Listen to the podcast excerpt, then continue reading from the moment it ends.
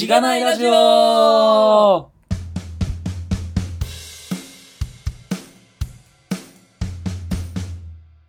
ようございます。おはようございます。おはようございます。本日もゲストの方をお迎えしてお送りしております。えー、ゲストの黒太郎さんです。イェーイ、はいイエーイお願いします。黒太郎です。よろしくお願いします。黒太郎さん、えー、軽く自己紹介いただいてもいいでしょうか？はい。えっ、と、まあ理系の大学を、えっ、と、卒業した後は、えっ、と、新卒で、えっ、と、SIR のシステムエンジニアを、えっ、と、4年半しまして、はい。で、9月に、えっ、と、転職しまして、えっ、と、まあ、いわゆるフィンテックとか HR テックの領域のウェブ系企業で、えっ、と、エンジニアとして働き始めたところです。はい。はい。よよろしくお願いします。ろしくお願いします。まさにでも、9月ってことは、今撮ってるのが9月の15日なんですけど、はい。もう転職したてという感じそうですね。ですかね。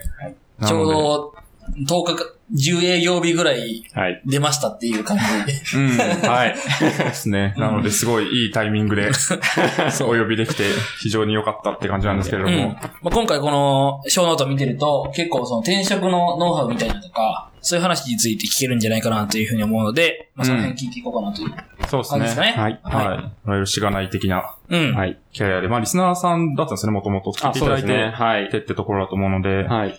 我々としてもね、非常にありがたい感じのええ 背中を押せた話になるかなと思うので、そこはすごい楽しみなんですけれども、まあその話を聞ければなと思っておりますので、はいぜひよろしくお願いします。はい。よろしくお願いします。はい。そしたら、ポッドキャストの紹介をいたしますか。はい。えーこのポッドキャストは SIR の SE から Web 系エンジニアに転職したんだが楽しくて仕方がないラジオ、略してしがないラジオです。題名の通り、SIR から Web 系に転職したパーソナリティのズッキーと、ガミが、近況を話したり、毎回様々なテーマで議論したりする番組です。しがないラジオでは、フィードバックをツイッターで募集しています。ハッシュタグ、シャープしがないラジオ、ひらがなでしがない、カタカナでラジオでツイートしてください。しがないラジオウェブページがあります。しがない .org にアクセスしてみてください。ページ内のフォームからもフィードバックをすることができます。感想を、話してほしい話題、改善してほしいことなどつぶやいてもらえると、今後のポッドキャストをより良いものにしていけるので、ぜひたくさんのフィードバックをお待ちしています。はい、お待ちしてます。お待ちしてます。はい。えー、ということで、えー、早速、聞いていきますか。はい、ちょっと、外が騒がしいですけど。今日もね、あの、つくるばさんの、まあ、オフィスというか、はい。会議室で撮らせていただいてますが、えー、っとですね、去ったかなはい。そんなでも、あれかな近い、マイク近いから大丈夫かなうん。まあなんか、う後ろでなんか微妙にうん。なんか騒いでるな、みたいな感じあるかもしれない。ですね。はい。はい。まあいいや。ということで、えっと、そうですね。まあ、しがないラジオ聞いてらっしゃる方だと、あの、ともとあの、八世さんという方が、何回ですかあれ？SP19 かな？SP19 ですか、はい SP19 出ていただいた八世さんの教えというか、前、前職？今となっては、の、はいこう、同僚の方ってことなんですよね。はい。なるほど。あのまあ、そのつながりで、ライブ聞いていただいてって方の感じだと思うんですけど、はい。まあそうですね。えー改めて、割と、なんか、その理系の大学を卒業してとこから聞いていきたいなと思っておりますが、はい。最初はでも、大学の時はどういう感じの、こう、専攻だったんですか？そうですね。えっと、本当に理系総合大学っていう感じだったんですけど、自分はなんか、まあ、IT のことを、えっと、まあ、父親が SE だったっていうところもあって、うん結構興味があって、で、IT 業、IT かける何かでやりたいなと思ってた時に、えっと、経営工学っていうはい。学科がありまして、それが、えっと、IT かける社会みたいな形で、社会にどういうふうに IT を適用したらいいのかみたいなところを、えっ、と、結構細かく細分化して、えっ、と、研究していく。工場の生産工学だったりとか、もう本当に管理会計の分野だったりとか、まあ普通に Android のアプリを作ったりみたいな、本当に幅広い IT に関するいろんなことをやってる、あの、学科でしたね。なるほど。うん なんか経営工学の人って、なんか何してるのかよくわからない感あるよね。うん。全、なんか、経営工学、あと、まあ、ちょっと関係ないけど、金融工学の人とか。ああ、金融工学の人もい、経営工学の中に若干いますね。なんか、若干こう、ベン図が被ってるみたいな感じはあります。うーん。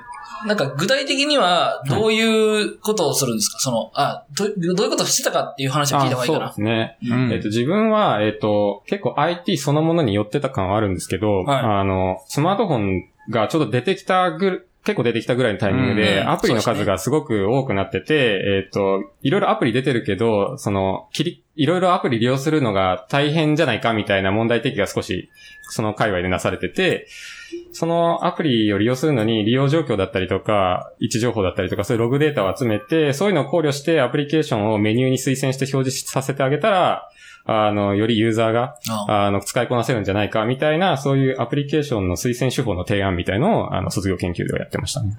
うーん。面白い。なんか、そうですね。広いですね。そういう意味でと。そうですね。っていうことは、こう、うん結構アプリというか、スマートフォンのなんかこう、アプリケーションみたいなものをはい作成していったあ、そうですね。か Android アプリは自作して、まあ、それであの、位置情報だったりとか、えっ、と、そうですね。利用ログの、えっ、と、どのアプリをどれくらい時間使って、その後に何のアプリを起動したのかみたいな状態遷移図を解解析して出してあげたりとかして、じゃあここの部分が太い線で繋がってるから、これはもうメニューに表示しといてあげるといいよね、みたいな形で、えっ、と、うーんアルゴリズムを組んで表示してあげるっていう形ですね。なるほど。えー、僕 iOS ユーザーやからあんまりわかんないですけど、結構ね、Android やったらこのロンチャーっていうんですか？ランチャー？ああ、そうですね。ランチャー？を結構いろいろかい、あの、自自分で選べるから、そういうことができると思っていい。うん。わかんないです。いや、でもイメージは近いですよ。ああ、そういうまあカ。スタマイズできそうな気が自します。分もちょっと最近 Android アプリ置いてないので、うんちょっと詳しいところは多分最近の事情変わってると思うんですけど、基本的にはそういう感じですね。なるほど。うーん。いや、Android アプリに直近する予定があるので、その辺、気になるなっていう。個人的な理由。はいピクセル3出るかどうか知らないですけど。は確かに。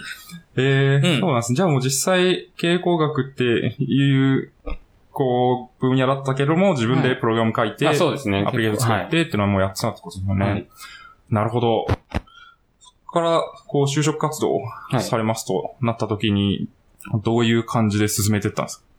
そうですね。やっぱり、えっ、と、IT 業界はもともとあの行きたいなっていうところがあったんですけど、まあそれなんで選んだかっていうと、やっぱりどうせ働くんだったらこれからどんどん伸びてくるだろうみたいなイメージを持ってるところに入りたいなっていうのがざっくりとしてあって、やっぱりそれなら IT 業界しようっていう風になって、えっ、と IT 業界で決めてました。うーん。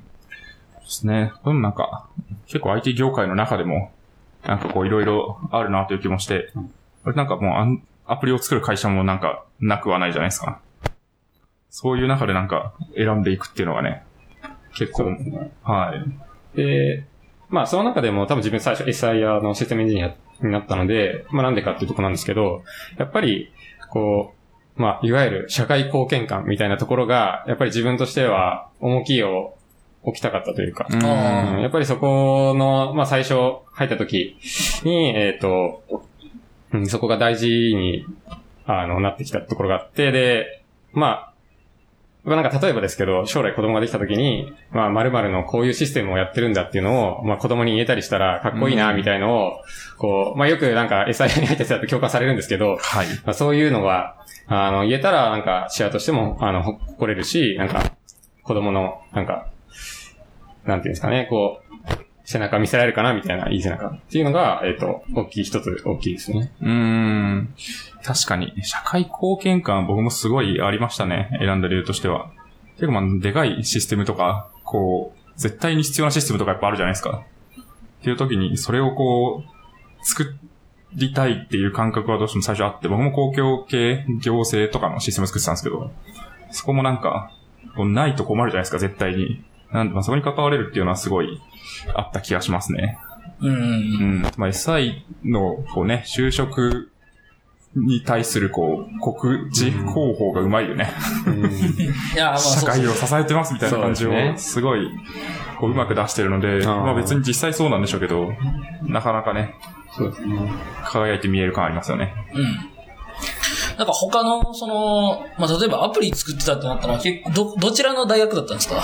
その、場所的には。場所的には、ちょっと都心から離れてる大学でしたね。ああ、でも東京だったんですよ。東京圏でしたね。っていうことは、なんかその、結構インターンとかうん行こうと思えば、こう、まあ、いわゆる、まあ、その当時でいうメメガベンチャーみたいなのが流行ってた時期だったと認識してるんで、はい。その辺とかのインターンとかは？そう、なかった？んですかそうですね。インターンは、あの、一応行ったんですけど、うん。なんか、SE の養成講座みたいな、なんかこう、いわゆる採用の広報的な一環でのインターンみたいな、一週間だけ体験学習みたいな形で、一つ設計書とか作ってみましょうみたいな、そういうタイプのものは言ったんですけど、最初のその、大学の時に、まあ、自分がビビりで、あの、そういうベンチャーみたいなとこ行ったら、取って食われるんじゃねえかみたいな勢いで、あの、思ってて、ちょっとビビって、そういうところは手出さないで、なんか、どっちかっていうと、まあ、ももう、ちょっと、こう、社会インフラとか、そっちに近い部分で、なんか、やれたらいいなっていうのが思いの方が強かったですね。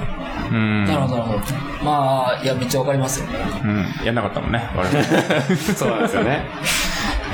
そうそうそう。なんかそういう、うこ、あのー言ったら、こうちょっと、えっ、と、あの時もうちょっとそういう風なこと考えときたかったな、みたいなのがめっちゃあるんですよ。そうですねまあ何回もこの、このポッドキャストで何回も喋ってると思いますけど。すごいわかります、それ。うん。で、でも、それで、一回そこへ入って、ちゃんと考えて、まあなんかもうちょっと楽しく働きたいな、みたいな思って転職しましたで、転職して楽しいよって言ってるだけじゃないですか。うん。今ね。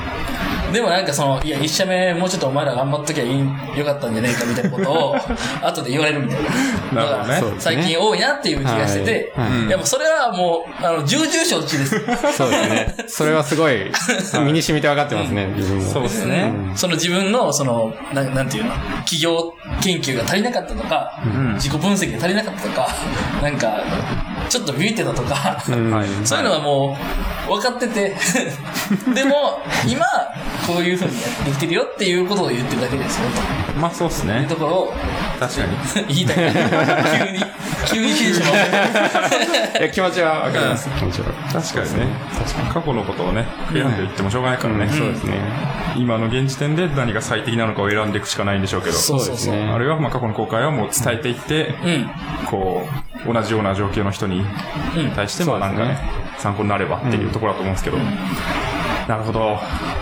からでもまあそうですね、その中で会社を選んでいったっていうところですかね。まあ主に SI とかはい。を探して、なんかその中でもどういうところとかあるんですか？やっぱなん確か社会貢献感が強いってなるとね。一部限られたりするんですか？ね。確かそうですね。に。ユーザー系とかじゃなかったですよね。うん。そうですね。確かに。そうですね。メーカー系とか。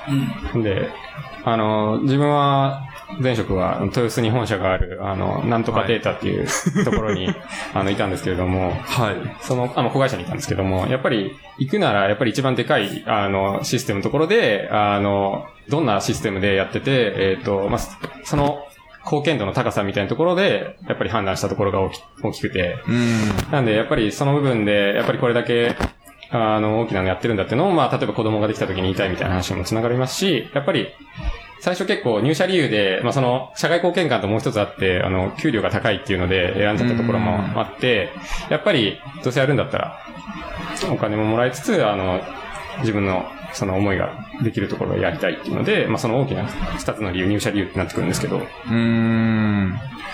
確かに、まあ、それはありますよね。やっぱなんか、まあ、特に、まあ、これは一般論ですけど、結構大きい公共系の、こう、システムとかになってくると、もう一部に限られるじゃないですか。その、まあ、特に一重系は。日本はね。そう。なので、まあ、なんか、まあ、規模の大きいのもいろいろあると思いますけど、例えばなんか、そうですね。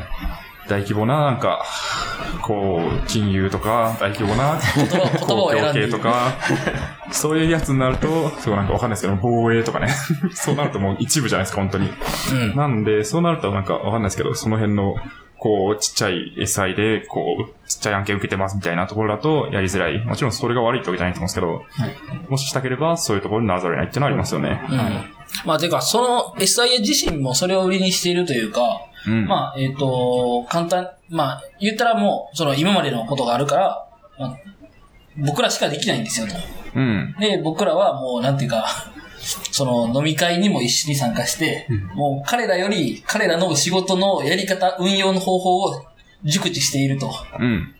まあでも確かにそれは実際そうだと思ってて、そんな法律のことを詳しくないし、う。うん普通のエンジニアが、一般的なエンジニアが。で、多分それをキャッチアップするにはかなりの時間が必要なので、だからまず1年目は、例えば、その議事録取るのがずっと議塾取ってたりとか、うん。うん。まあそういうもうなんか育成フローみたいなのがみ、もう染み、染み込んでるっていうのがあって、じゃあもう何年経ったら、その業界のその分野には熟知しているみたいな感じになるので、まあそれはお客さんも安心できるよねというのがあると思うんですよね。うん。だからまあ、だからなるべくしてそうなっているというところはあると思うんですけど、まあそうですね。うん。マジでお客さんより詳しくなりますからね。すごい、うん。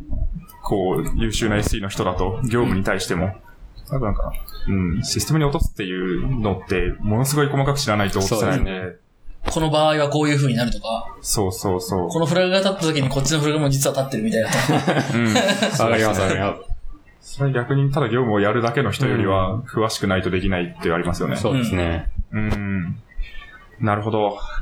いやー、そうですね。確かに。まあ、給料も大事ですね。そうですね。まあ、あくまでもこれは入社をはい決めた時の当時の考えっていう感じですね、これは。ううんうんうん。なるほど。そうっすね。まあ、実際にじゃあどうだったかみたいなそうですね。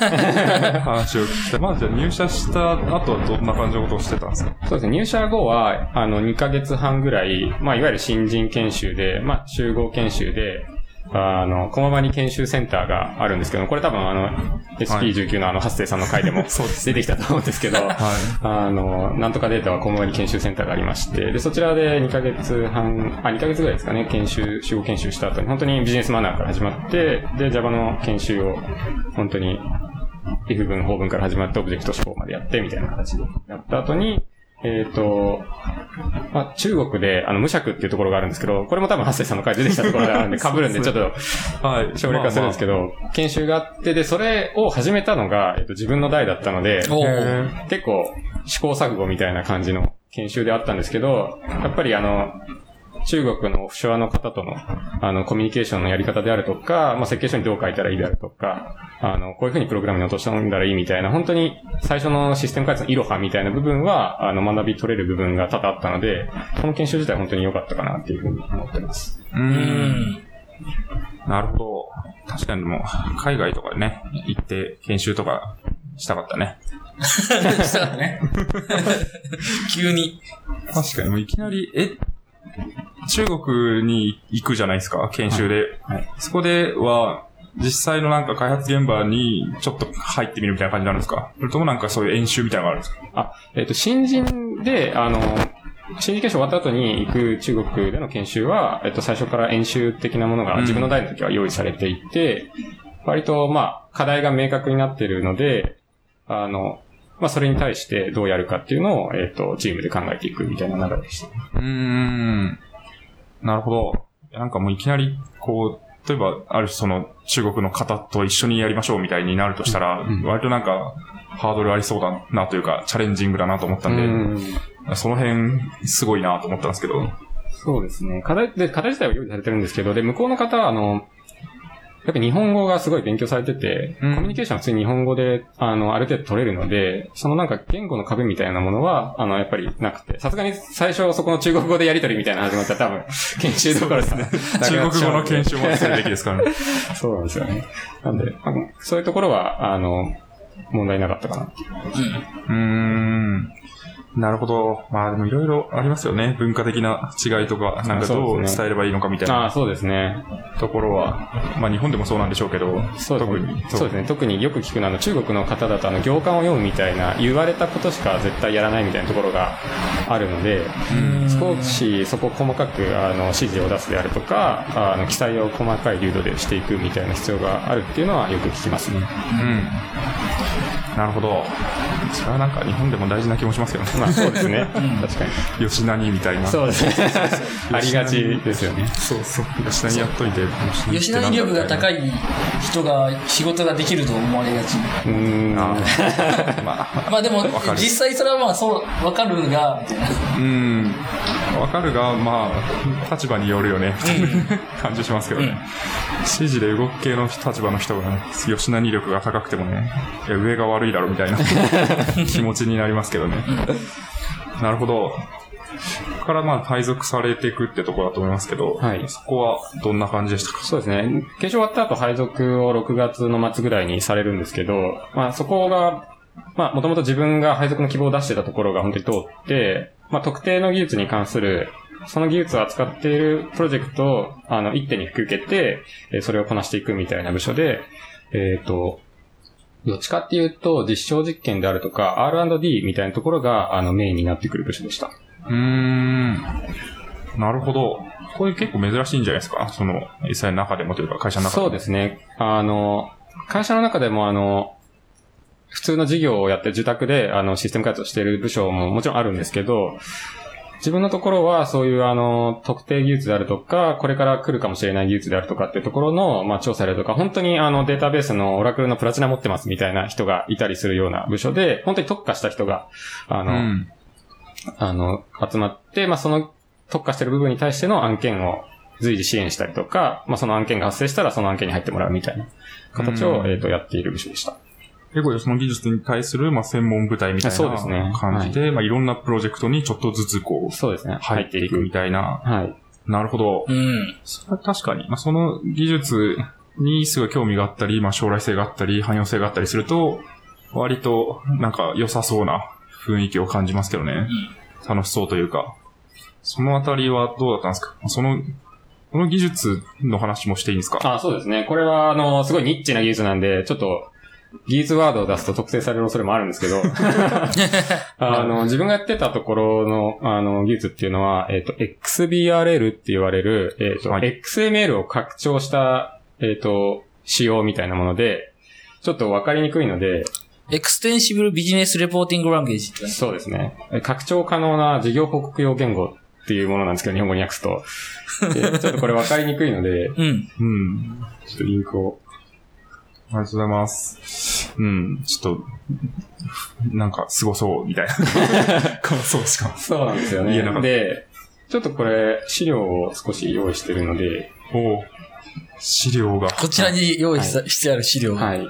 で、まあ何をやってるかっていう話なんですけど、結局あの、まあ、事業報告用言語っていうことなんで、例えば有価証券報告書であったりとか、決算の報告書であったりみたいなものを、まあ出すと思うんですけど、それってやっぱり PDF とか Excel だと、あの、データをコピペしたりみたいなうん。やつとか PDF を見て値を入力したりみたいなものが発生すると思うんですけど、まあそれっていけてないよねみたいなのが、あの、まあ99年とかアメリカでちょっとそういう話が盛り上がって、あのできた仕様なんですけど、まあ、結局 XML をベースとして、えっ、と、まあ構造を作ってあげれば、えー例えばですけど、売上高を表すのに100万円っていうのがあったら、その前後をセールスっていうタグで囲ってあげれば、で、属性にイヤーイコール2018とかって入れてあげれば、それが2018年度の売上高であるっていう風に、まあコンピューターは仕様にのっとってれば理解できるよねっていうので、まあそういう部分の仕様を決めてあげたんですね。なるほど。で、えっ、と、まあそういう風に決めてあげれば、まあプラットフォームとか、まあ関係なく、まあその仕様にのったシステムを作れば、そういった報告文書の、まあ作成だったり流通っていうのが、えっ、としやすいよねっていう、あのコンセプトですね。うーん。面白いっすね、それは。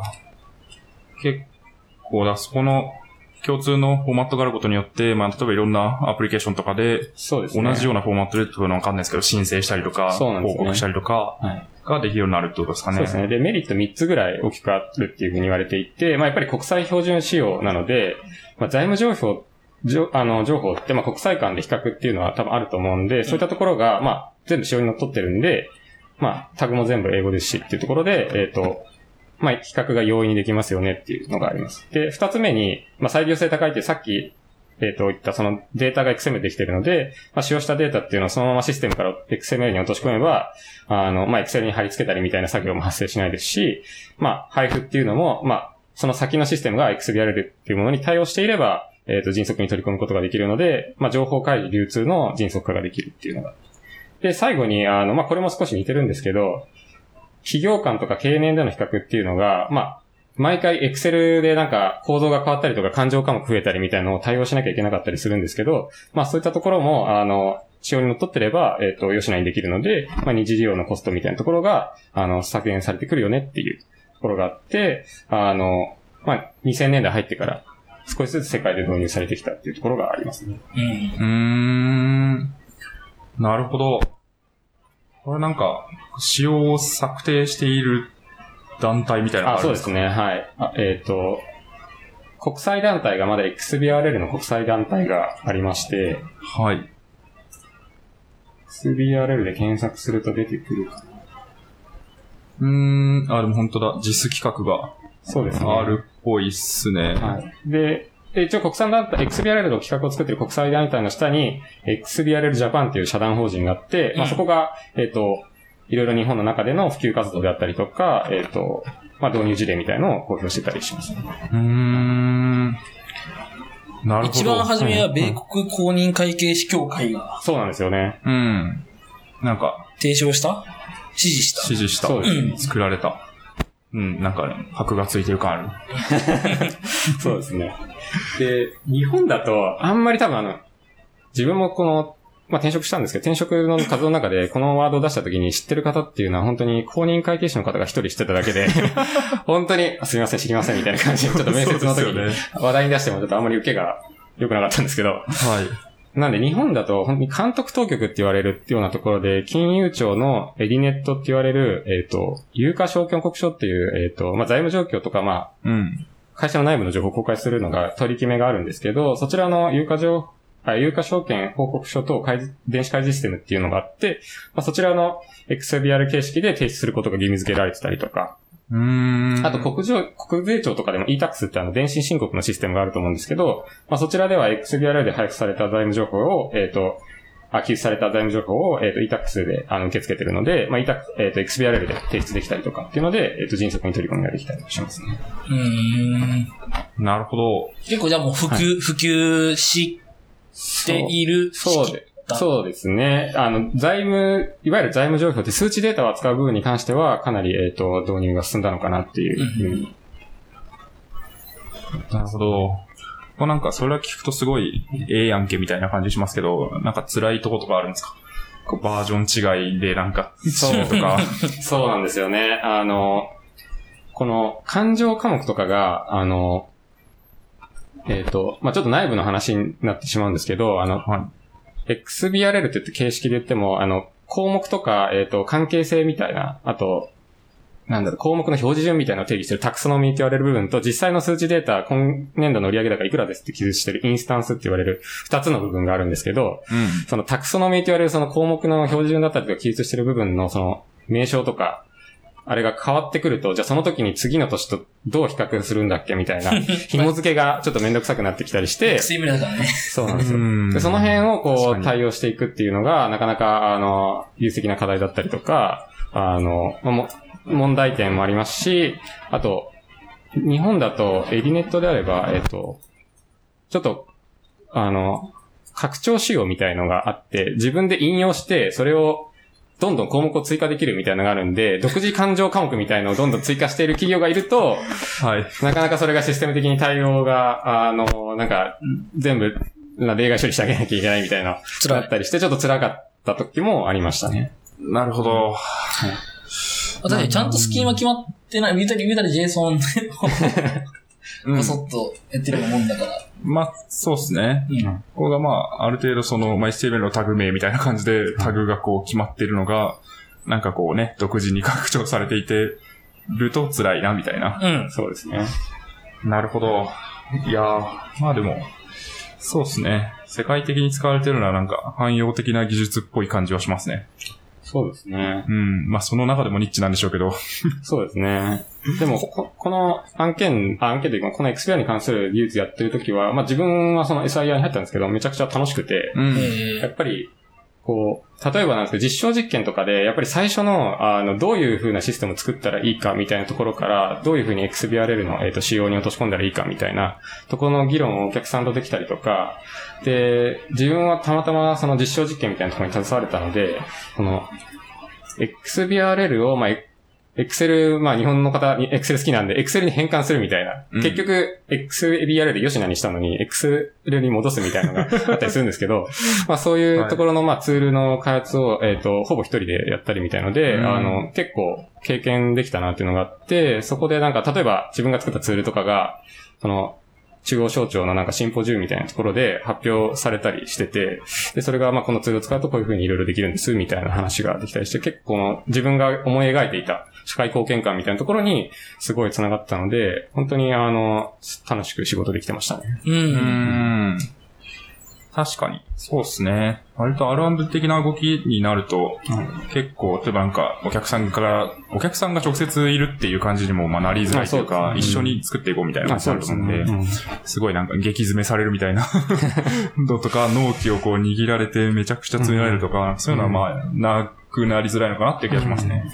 あとも本当に国際的なそういう企画とかになると、ある程度その大きい、こう、SI の企業と、まあ大企業が一緒になってやっていくとか、っていう感じになりやすい気もするので、逆になんかそういうものであると SI にしかできないような、そうですね。確かにそれは思います。そう、技術もあるかなっていう気がして、すごいなんかいい部分を聞けて嬉しいですね。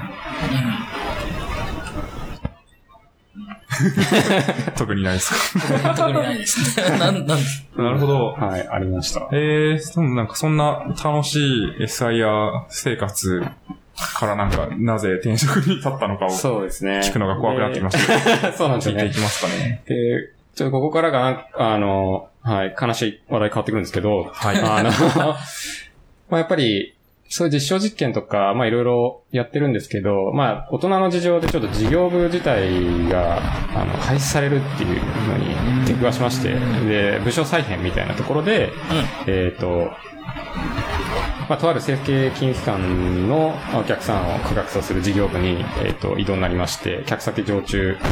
で、いわゆるあの、ハッセイさん言ってましたけど、あの、PDD っていう、あの、紙駆動開発をするような部署に、あの、移動になりまして、ちょっとそこからいろいろあったっていう感じですね。なるほど。まあ、部署自体、事業部自体廃止になるっていうのは結構、どうしようもない感ありますよね、個人としては。うん。そうですね。配信になる2週間ぐらい前に知らされました。あでも結構、結構ありがちですよね。うん、そうまあそうですね。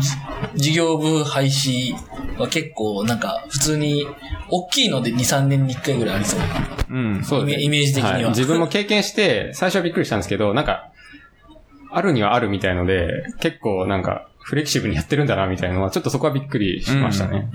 そうっすよね。社会人になってからの。うん。だから僕がいた時でも結構あったな、みたいなうん。気はしたんで。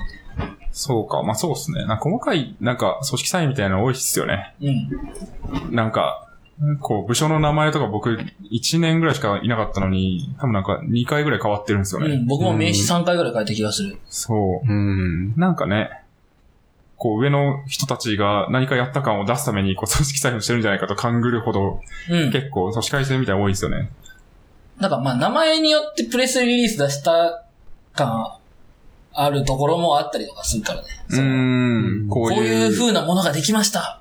プレスリリース版みたいな。はい、はい、はい、はい。確かに。別にそれが悪いわけではなくて、多分それによって結構モチベーション上がる、あの、社員も多いし、う。うんん。なんか、これでやっていくぞ、みたいな。そうですね、そうですね。確かに。なんですけど、まあ、廃止は結構ね、辛いとこがありますね。確かに楽しい部署の配置は辛いね。そうですね。うん結構、社内でもざわつきましたね、それはう。ん。まあその R&D うん。的な部署が結構、その、まあ言うたらコスト部門あそうなんですよ。コストセンターで、うん。ありますよね。なんか結局そこの人たちが、もうその SI の、なんか言うたら検証業務の肩代わりみたいな感じになって、いや、それなら一緒にやった方がいいよね、で、どんどん入っていくっていうのはよくありがちな話だと思うんで、ねえ。むずいっすそれはね。難しいですよね。判断、あの、じゃあそこにずっとそれがあるから入るみたいなのもあるし。う。うんん。そうなんですよね。まあ会社的にもそういう R&D 部門みたいなのがないと今後新しい事業を作るとか、そうですねビジネスを種を作るってできないと思うんですけど、とはいえなんか何でもかんでもやればいいってわけでもないと思うので、うんそれをじゃあどう精査していくのかみたいなうんのは大事ですけどね。まあもちろんたくさん余裕を持たせて、こう、何が当たるかとか何がビジネスなのかわかんないと思うんで、うんいろいろ持っとくっていうのが大事なんでしょうけど。うん。でその上で結構その、そういう大きい企業とか、まあ、あある程度名の知れたその SIR の中のそういう部部分の人って結構マジで、あの、大学院とか博士で、マジでそういうことを研究してましたみたいなうん人が、あの、入ってきたりすることが多いって聞くので、うん。なんか、そういう人たちと一緒にそういう部分の研究できるっていうのは、なかなかない、多分、経験というか、場所というか、うんまあそういう意味では、なんか、よかったら、メリットのある部分ではあるような気がしますよね。うん。そうですね。確かに。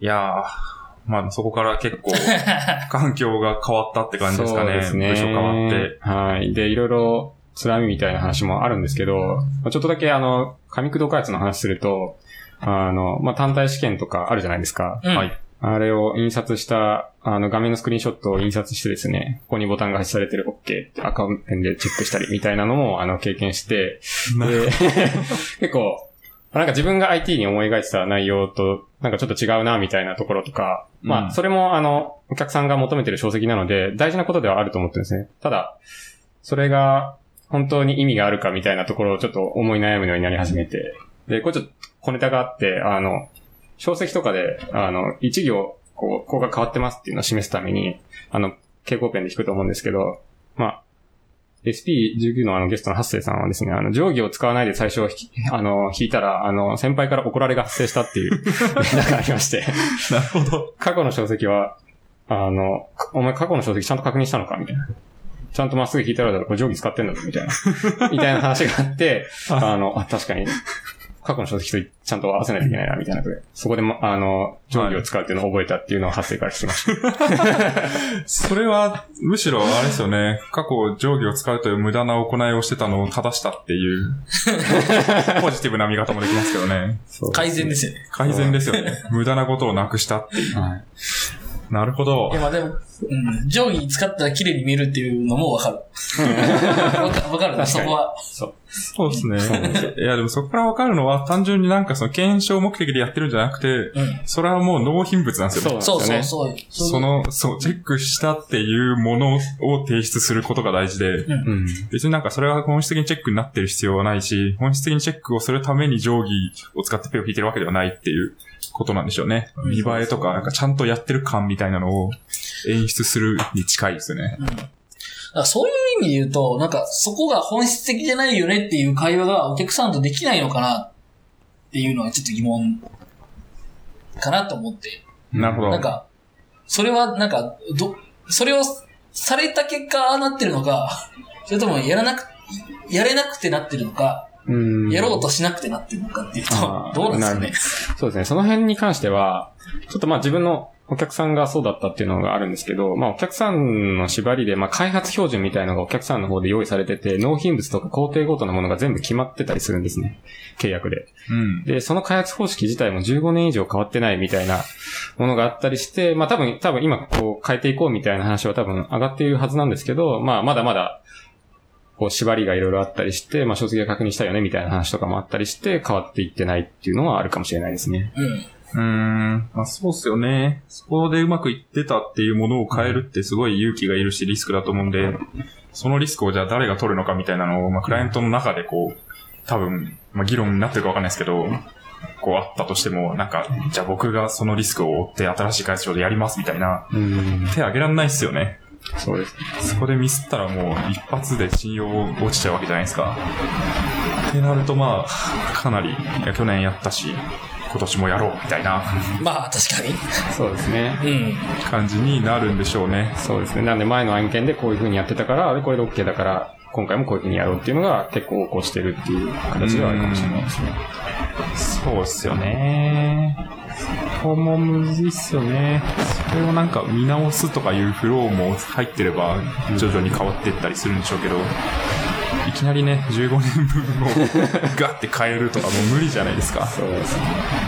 なので、まあ、そうですね。もうな構造的に結構そうなりやすい気がしますね。はい。なるほど。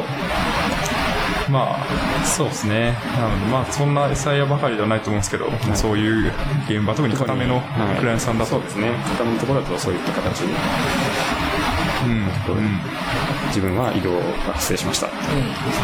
なん。かそういうところにこう、新しい人たちが入ってくる良い、なん。か、目はあん。のかななるほど。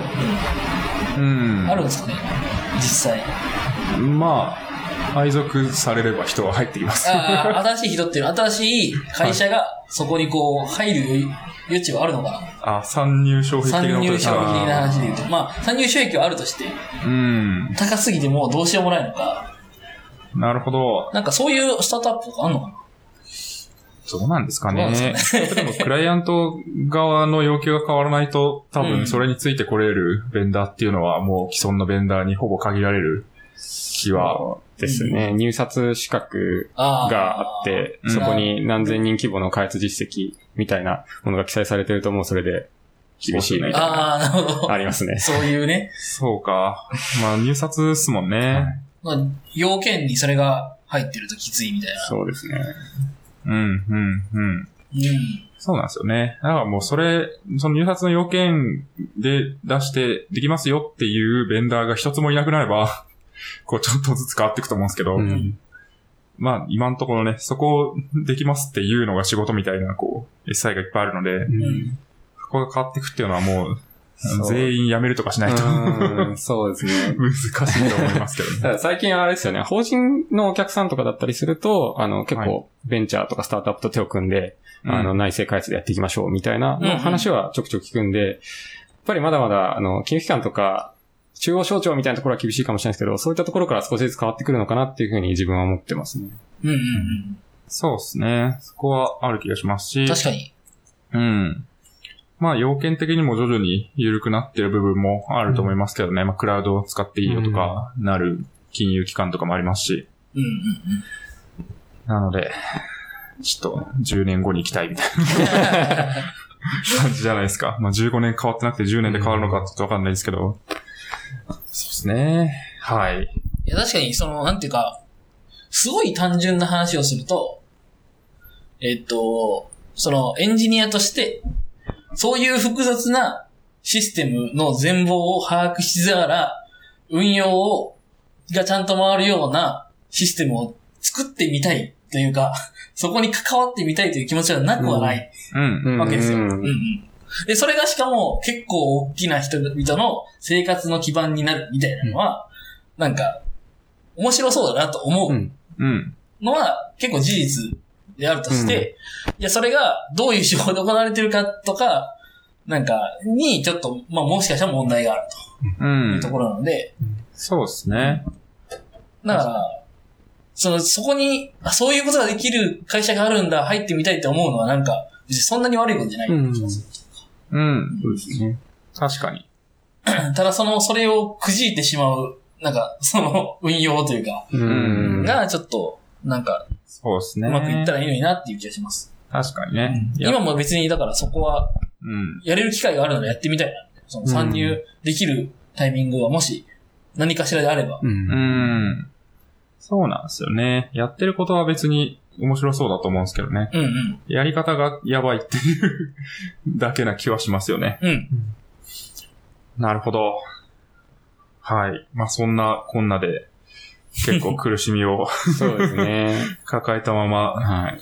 どう、どうしていくのかっていうところで、そうなんですよねいろいろでも、社内でトライとかもされたんですかね。そうですね状況変えていくみたいな。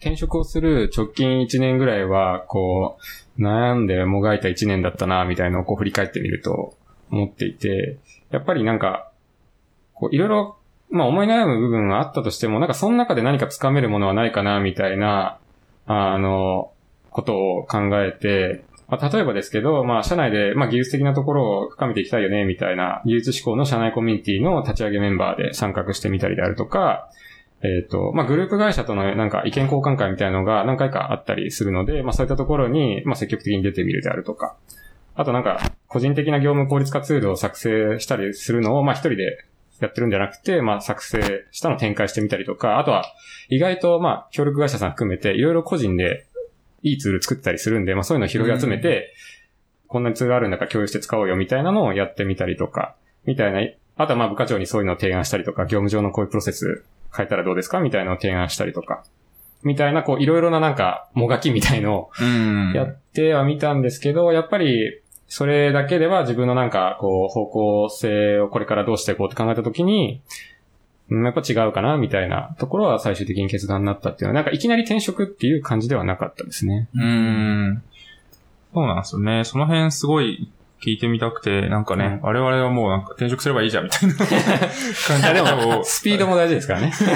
そう、言っているように聞こえると思っていて、まあ、はい実際言ってる節もあるんですけど。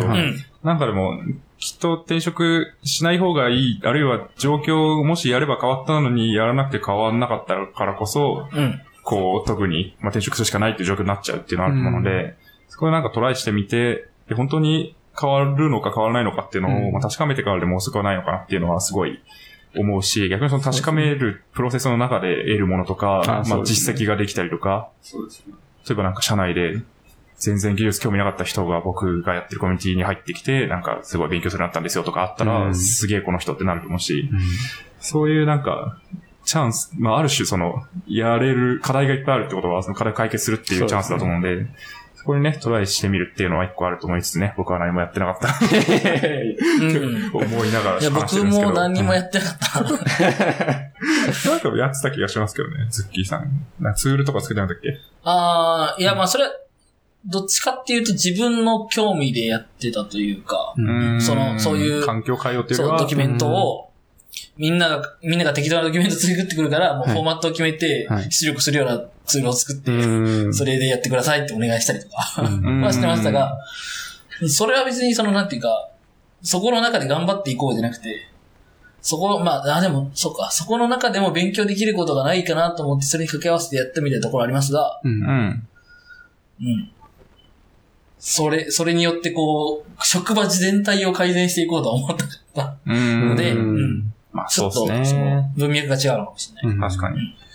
なんか、黒太郎さん的にそのいろいろトライをしてみたわけじゃないですか。はいうん。で、それでもしなんか、どう変わればまだその会社にいてもいいかなって思ったのか、あるいはなんか何が変わらなかったからこそ、こう、外に行こうと思ったのかというと、なんかダメ、これはダメだって思ったきっかけとかあるあるんですかね。ちょっと言いづらいかも言い。方はちょっと変えますけど。そうそうですね。ですね。まあ、なんか、て、決定的な、あの、何かポイントがあるっていうよりかは、うん。なんかこういう活動をしてみたけど、あの、一つずつが全部、特に何も変わらないな、みたいな感じになってしまったので、最終的に、まあ、じゃあやっぱり環境を変える必要があるな、みたいな決断につながったっていうところあります。で、ただ、これ一つ一ついろいろやってみたのは、めちゃくちゃその活動自体は結構楽しくて、いろんな人と会えたりとか、新しい意見が聞けたりで、あ、そういう考え方もあるのか、みたいな話があったりとか、まあツール作成するんだったら技術的に勉強にもなるし、みたいなところで、一つ一つやること自体は、あの、意味があるかなっていうふうに思うので、なんか今現在、例えば迷ってる人がいれば、まずはなんか社内の中で活動が何、まあ何でもいいんですけど、社外でも何でも、なんか活動してみて、あの、アクションをまず起こしてみるみたいな。まあそれが最初いきなり転職でももちろんいいと思うんですけど、うんなんか、そういうのはありかなっていう気がしますね。うん。確かにそうですね。なんか一番やってよかったとかっていうとどれですか？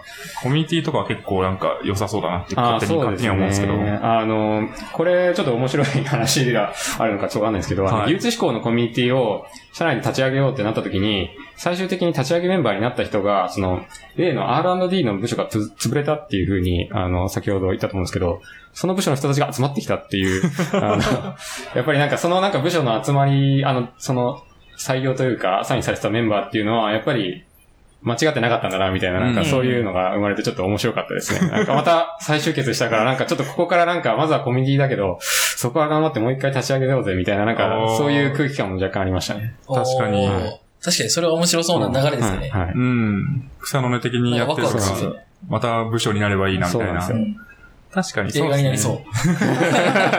そうですね。はじめ、この会社を変えたのは、ナレーションから始まるやつ。ある男ですね。そうですね。確かに。いや、そうなんですね。きっとなんか、会社の中にも、すごい人とか、なんか共感できる人とかうんはは、いるんですけど、すごい散らばってて埋もれてるんですよね。ね。それが見えないっていうのは、すごいあると思ってて、はいそこをなんか誰か声上げると、あ俺も俺もみたいな、そうなん俺もそう思ってたみたいな人がやっぱ出てくると思ってて、そこから本当に変わるんであれば、すごいいいうん。ことだと思うんで、ね、変わらなきゃいけない状況なわけじゃないですか、多うん。分、世の中的には。なので、それを変えるっていうのは多分一番難しい課題て、その IT 界隈において。うん。それをでもなんか、いや、これ無理やなと思って僕はやめたんですけど、それ本当に変えられるんだったら、中にいる人しか多分変えられないし、うんそれができるっていうのはすごいいい、なんつうんですかね、成果だと思うので、そこを一回トライしてみるっていうので仲間を集めるっていうのはすごいいい気がしますね。うん。なるほど。いやーそうですね。まあ、そこから転職をされるというところに 至るので、ちょっとあれなんですけれども。そうですね。でも結構転職活動の話をがつきたいなと思ってて、あはいかなりなんかこういろいろ考えながらトライされてるなっていうのを、ねまあ、メモとか見て思っているので、はいうん。そこを聞いていきたいんですけれども、はいえっと、そうですね。まず転職の理由というか、のところからですかね。まあでも、大体今聞いたかな。今の話ですかね。そうですね。やっぱり、うん、自分の思い描いた IT 業界っていうと、まあ、うんなんかもっと、やりたいのって結局なんか、えっ、と、し社内のそういう書類を作ることが目的化してないであるとか、もう本当に本質的なところの課題解決を、まあ自分の手でやっていくみたいなところが、まあ本来やりたかったことだな、みたいのを気づき始めて、で、やっぱりそれができるには、うん、自社サービスであるとか、まあ、自社で事業を展開している会社に、あの、行くべきだなっていうのが、まあ、いろんなこの転職活動をした半年ちょいの中で、あの、いろんな人と話す中で出てきたんですけど、うんまあ、それが一番大きいですかね。うーん。そうっすよね。やっぱ、そう、最近もちょっと読まれたかわかんないですけど、なんか SI 業界なぜいけないのかみたいな話がちょっとハテブとかでバズって、なんか請負開発にはやっぱりその限界があるというか、うん。クライアントと自分たち開発してる側が同じ目線に立ちづらいっていうのはやっぱあるなと思ってて、そうですね。そうなると、まあ内製してる会社の方が、そこの課題感が強いんであれば、まあいいよねっていう感じに、まあなりやすいってことですかね。そうですね。うん。なるほど。からじゃあ転職活動もされますっていうのを決めて転職活動に踏み切ったって感じなんですか？そうですね。なんか、最初は、まあ、あの、なんですかね、ハテブとか、キータとかのトレンド見たりとかして、なんとなく、セットの世界には興味があるんで、そういったところから徐々にインプットは、まあ、常々は、あの、眺めているだけだったんですけど、その時はしていって、まあ、やっぱりなんか、そういう方面に行きたいな、みたいのが、あの、まず最初に思いが出てきたっていうのが、まあ、去年の冬ぐらいみたいな感じですね。うん、うん。これなんかどんな感じで動き始めたんですか？で、えっ、と、その冬とかにそういうことを考えていたら、まあ、職場の若手だけの、まあ、忘年会があったんですけど、うん。そこになぜかすでに辞めていた発生氏が来てですね、やめだけど呼ばれていた。そうなんですよ。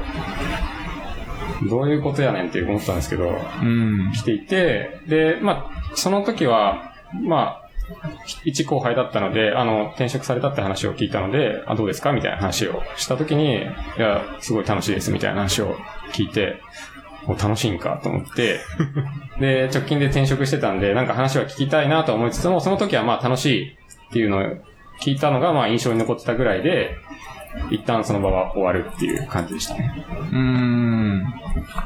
まあ、まあそこでちょっとはい転職すると楽しいみたいなのが、まあそうなんですよ。一つちょっとこうね、はいまあひサンプル1かもしれないですけど、こう、刷り込まれたというところがあって、はい。感じですかね。はい。で、その後年明けに、えっ、と、まあ、いろいろなんか、ん悩んでもがいた1年の中にも入ってるんですけど、まあ、グループ会社との意見交換会であるとか、なんかベンチャーのなんかビジネスコンテストみたいな選考会が、まあ、その、まあ、規模がでかいんで、そういうのなんか集めてやるみたいなうん。のがあったりして、その見学に行ったりして、なんかちょっとそういう社外との接点みたいなのを持ち始めて、徐々になんか能動的になんか自分からそういうところをちょっと興味、ベンチャーとか興味があったので、見ていこうみたいなのになってきました。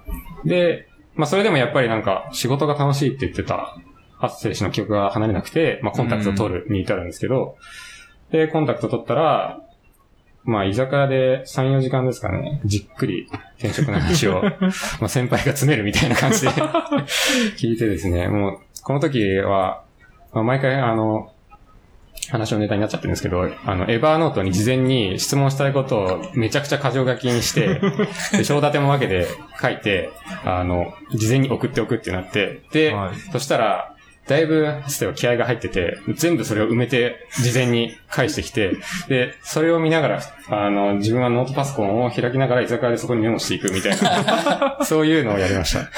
ガチですね。居酒屋で。はい、居酒屋で、個室の居酒屋で。なるほど。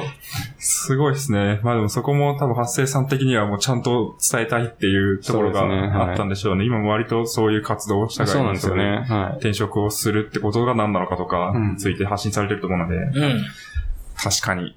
なるほど。その中の話はかなりこう、役に立ったというか、こう、きっかけになったというか、モチベーション上がったって感じなんですかね。そうですね。もう本当に転職理由から始まって、転職活動の仕方、転職エージェントの選び方、で、転職エンジンよりどう話したらいいとか含めて、なんか本当に、まあ経験談ベースではあるんですけど、うんまあ、本当になんか身近な人が転職されたっていうので、こう、なんだろう、自分事として捉えるじゃないですけど、うん。なんかこう、えっ、と、腹に落ちるじゃないですけど、そういう感覚があったので、なんか、これから考えてる人いたら、なんか転職活動をされたなんか身近な人の話を聞くと、なんかイメージがすごい湧きやすいのかなっていう、あの、感じしますね、なんか。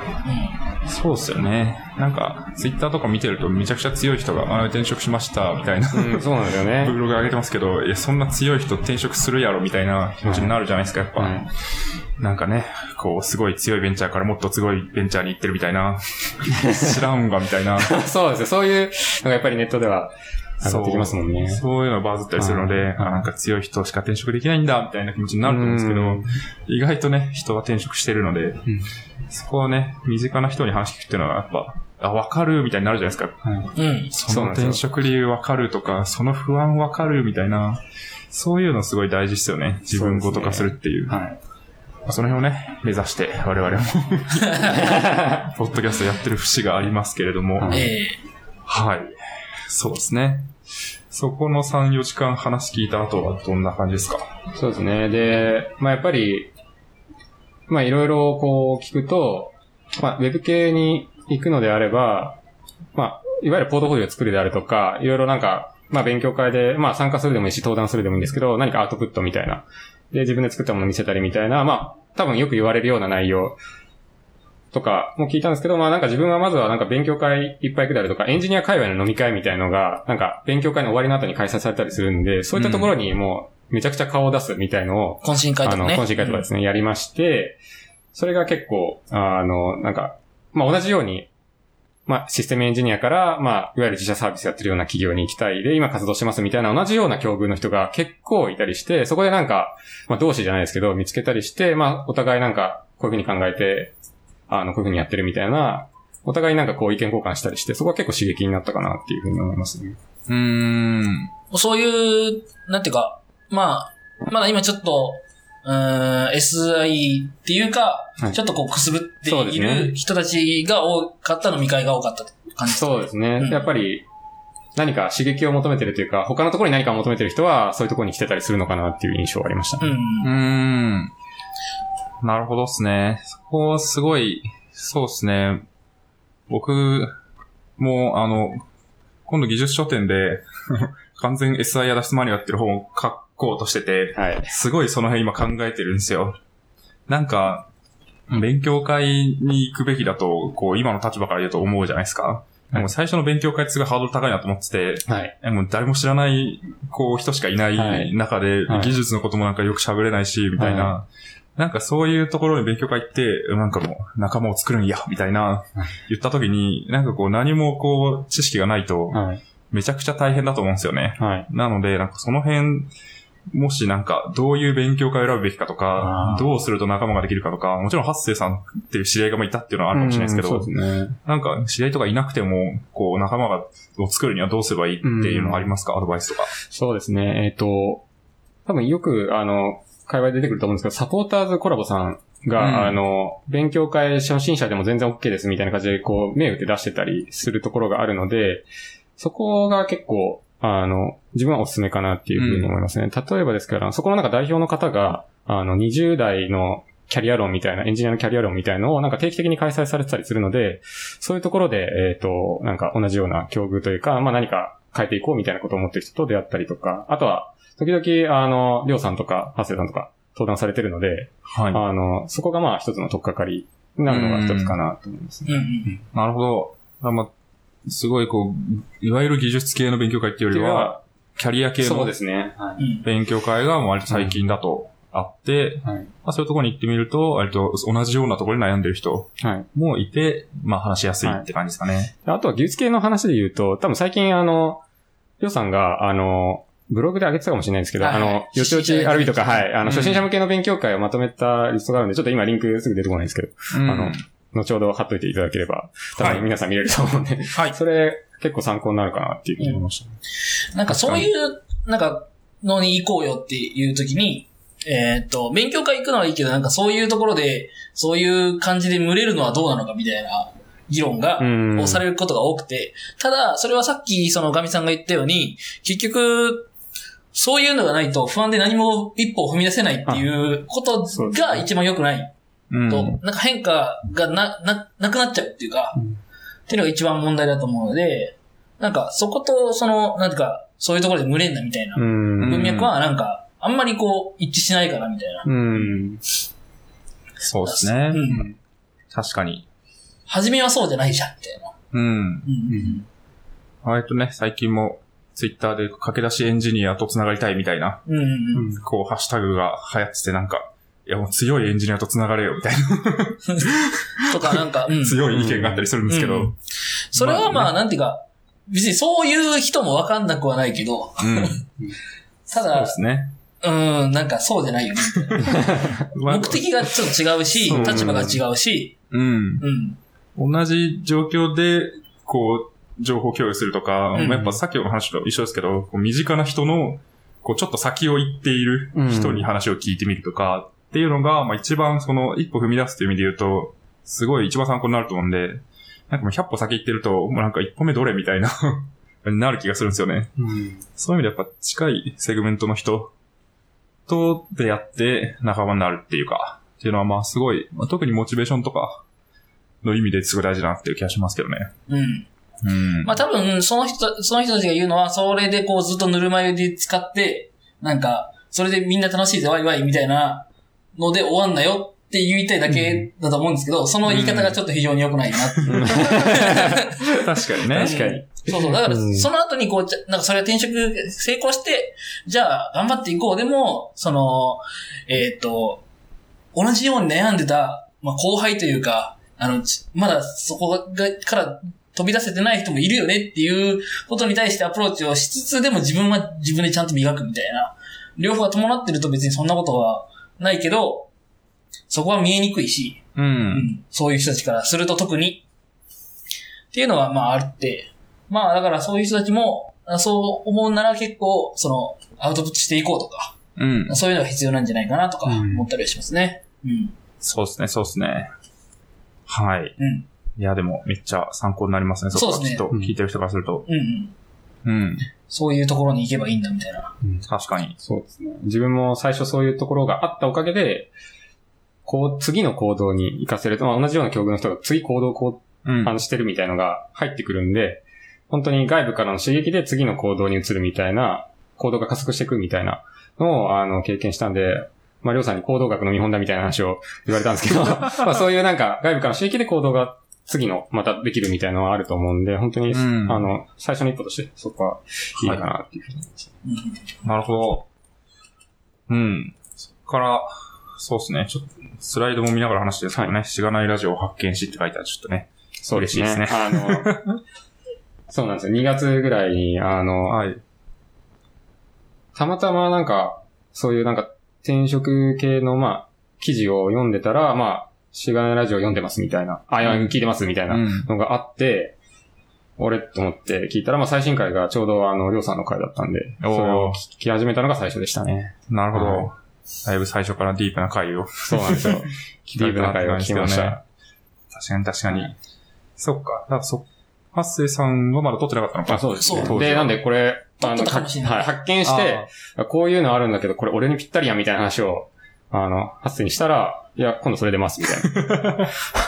みたいな。マジで。マジで、いや、すごいびっくりした、みたいな。確かに。そこは偶然があったわけですね。すごい、タイミングがすごかったですね。確かに。いはい。や、運命的な出会いですね。そうですねはいなるほど。まあ、ちょうどね、あのー多分、あの、アドベントカレンダーがあった後に結構こう、急に伸びた時期ではあったそうですね。ので、リスナーさんの数が。確かに。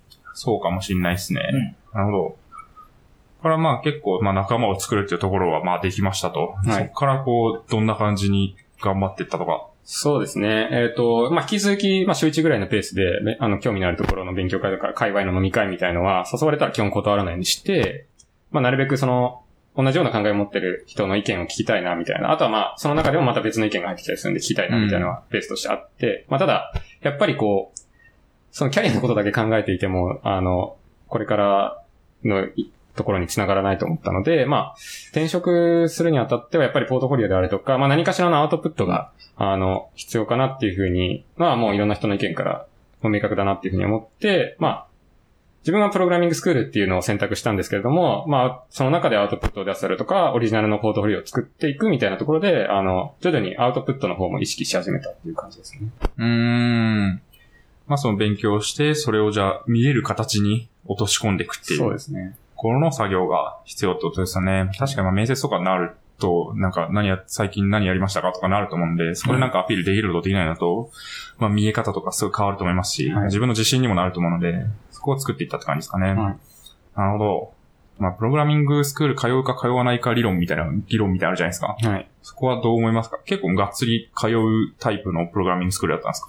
そうですね。自分のところは、あの、2週間に1回、あの、対面のなんか2時間ぐらいの、あの、授業があって、本当に、あの、基本的なところは、あの、対面の授業でやりましょう。で、あとは、えっ、と、テキスト、ウェブベースのテキストがあるので、そこを、あの、進めていきましょう、みたいな形でした。で、ただ自分の考えとしては、そのプログラミングスクールに行くとことが目的ではないので、なんか一つのなんかベンチマークじゃないですけど、うんまあ自分の中でのペースを保つためであるとか、あの、やっぱりプログラミングスクールも転職のあの話もあのちょいちょい説明会であるとか、あの活動の話とかが上がってくるので、まあそういう情報を得る一つのチャンネルとして利用したみたいなところはありますね。うーん。確かにその自己学習し,、してるときに結構不安に思うのは、この自分はこういうことができるようになったけど、これはどのぐらいできるようにな、その、うん。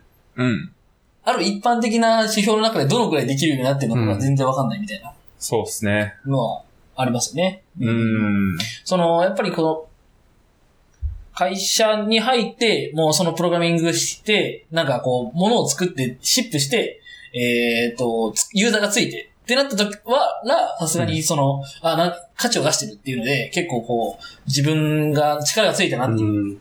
気持ちになれるんですけど、逆に言うとそうじゃなかった時に、なんか、何、これができるようになって何ができたんだっけ 確かに、そうですね。うん。っていうのが分からないんで、うんそういう時に、あ、なるほど、これができたんですね。じゃあ、こういうことができるようになりましたね。なんか、いいと思います、みたいなのとか、う。うんん。なんかこれ、この辺を目標に頑張っていきましょうとかいうのがあれば、うん。非常に、なんか不安なくやれるんじゃないかな、みたいな。安心して、うん。とりあえず進んでいけばいいみたいな。うんうんそのまま行けばいいよ、みたいな。確かに。まあ、何を学べばいいか分かんないっていうのがすごい最初あると思ってて、まあ、そこをある程度補完してくれる存在であり、まあ、その、なんかどのぐらい学べばいいのかっていうのはペースというか、はい。があるのがすごいいいって感じですかね。本だとね、なんか、まあ、まあ、それはちゃんと、その、こういうことを学んで、こういうことでなればっていうのをちゃんと書いてくれてる本も、まあ、ありますけど、基本的には取りに行かないとないんで、うん。そうですね。本選ぶの大変ですよね。多分ね入門とか書いてあるけど、すげえ難しかったりするんですよ。そうあの、基礎が、き本当の基礎ですね。そう。基礎的な知識って言うけど、なんかそのね、こう低レベルだという意味での基礎だったりするっていうね、うんトラップがいっぱいあるので、少し辛いなってありますけど、でもスクール通うとまたあれですかね、こう、知り合いというか、仲間が増えていくってあるんですかね？コミュニティが増えて、あの、同じような、また考え方を持ってる人であるとか、まあなんかもうすでに卒業されて、あの、こういう企業に入って実際どうだったかみたいな話とかを聞けたりとかしたりして、まあそれ、れが結構なんか本当に、まあ身近な存在って話がさっき出ましたけど、自分事として捉えるっていう意味で、あの、まあお金は多少かかると思うんですけど、あの、まあ無駄ではなかったかなっていうふうにはい。思いました。はい。結構で卒業生の人も来て、なんか話してくれるイベントあががあったりとか、するんですね。結構そのプログラミングスクールの中でもなんか、ただ教えて、斡旋、就職を斡旋して飛ばすみたいな、でそこでお金を得るみたいな 話もちょっと聞いたりするときあるんですけど、まあはいそういったところもあるんですけど、まあ自分が行ったところはなんかそ割とその、コミュニティとか、そういうつながり、ネットワークを重視するみたいなうん。感じだったので、まあそこはなんか良かったかなっていうふうに思いますね。うーん。確かに。そこは、まあ、さっきの話もそうですけど、すごい外の世界にネットワーク作るっていうのは大事ですよね。うん社外にいかに仲間作るのかっていうのが、社外に出てくときにはすごい大事な気がするので。そうですねそれは自分もですね。確かに、こと転職においてはね、あの、それは結局、そう、転職に直接繋がらなくても、うんだし、そのリファラルっていうのもあるし、はい。なんで、そうですねでかいで。すよね。うん。めっちゃ孤独じゃないですか、転職活動って。うん。あんまり言えないし、ね。そうそそううですね。会社の人には言えないし。会社の人にこうね、黙ってこう、こっそり早く帰ってなんか転職の面接とか 受けてるとなんかすごいなんかね、うん。ああ、みたいな 気持ちになるので。そう、わかります、すごい。そう。そ僕もこででも1回目の転職は結構本当に孤独でうん やってたんですけど、2回目はね、あの、もうガミさんとか、その白馬さんとか、うんそういう、そういう、うあの、 Slack チャンネルがあ、Slack ワークスペースがあって。なんかいろいろ話してたら、元気出るみたいなとか、なんか逆にいつなんですかみたいな煽られるとか、そういうのがあって。まあ、それはそれで楽しくやれるみたいなところがある確かにね。どこどこ落ち単語みたいなのを 言って、でも慰めてもらうみたいな。そういうのができるので。かりますね。そう。はいそれはすごいいい。気がします。自分も、あの、懇親会とかでできた人たちのなんか LINE グループみたいなのあったりして、そこに、あの、さっきの店でこんなこと言われて、ちょっと落ち込んでるみたいな話すると、いやいや、それは結構言われるんだよみたいな話とかを聞けたりして、うんなん、か、モチベーションの維持じゃないですけど、結構良かったなっていうのがありますね。うん。確かに。うんいや、そこ大事ですね、やっぱ。なるほど。うん。あと、そうですね。その、先に進みますか。実際なんか勉強しました。はい。で、そこから、こう、じゃあ、ある種その面接を受けて、はい内定をゲットしていくみたいなところになるわけじゃないですか。はい。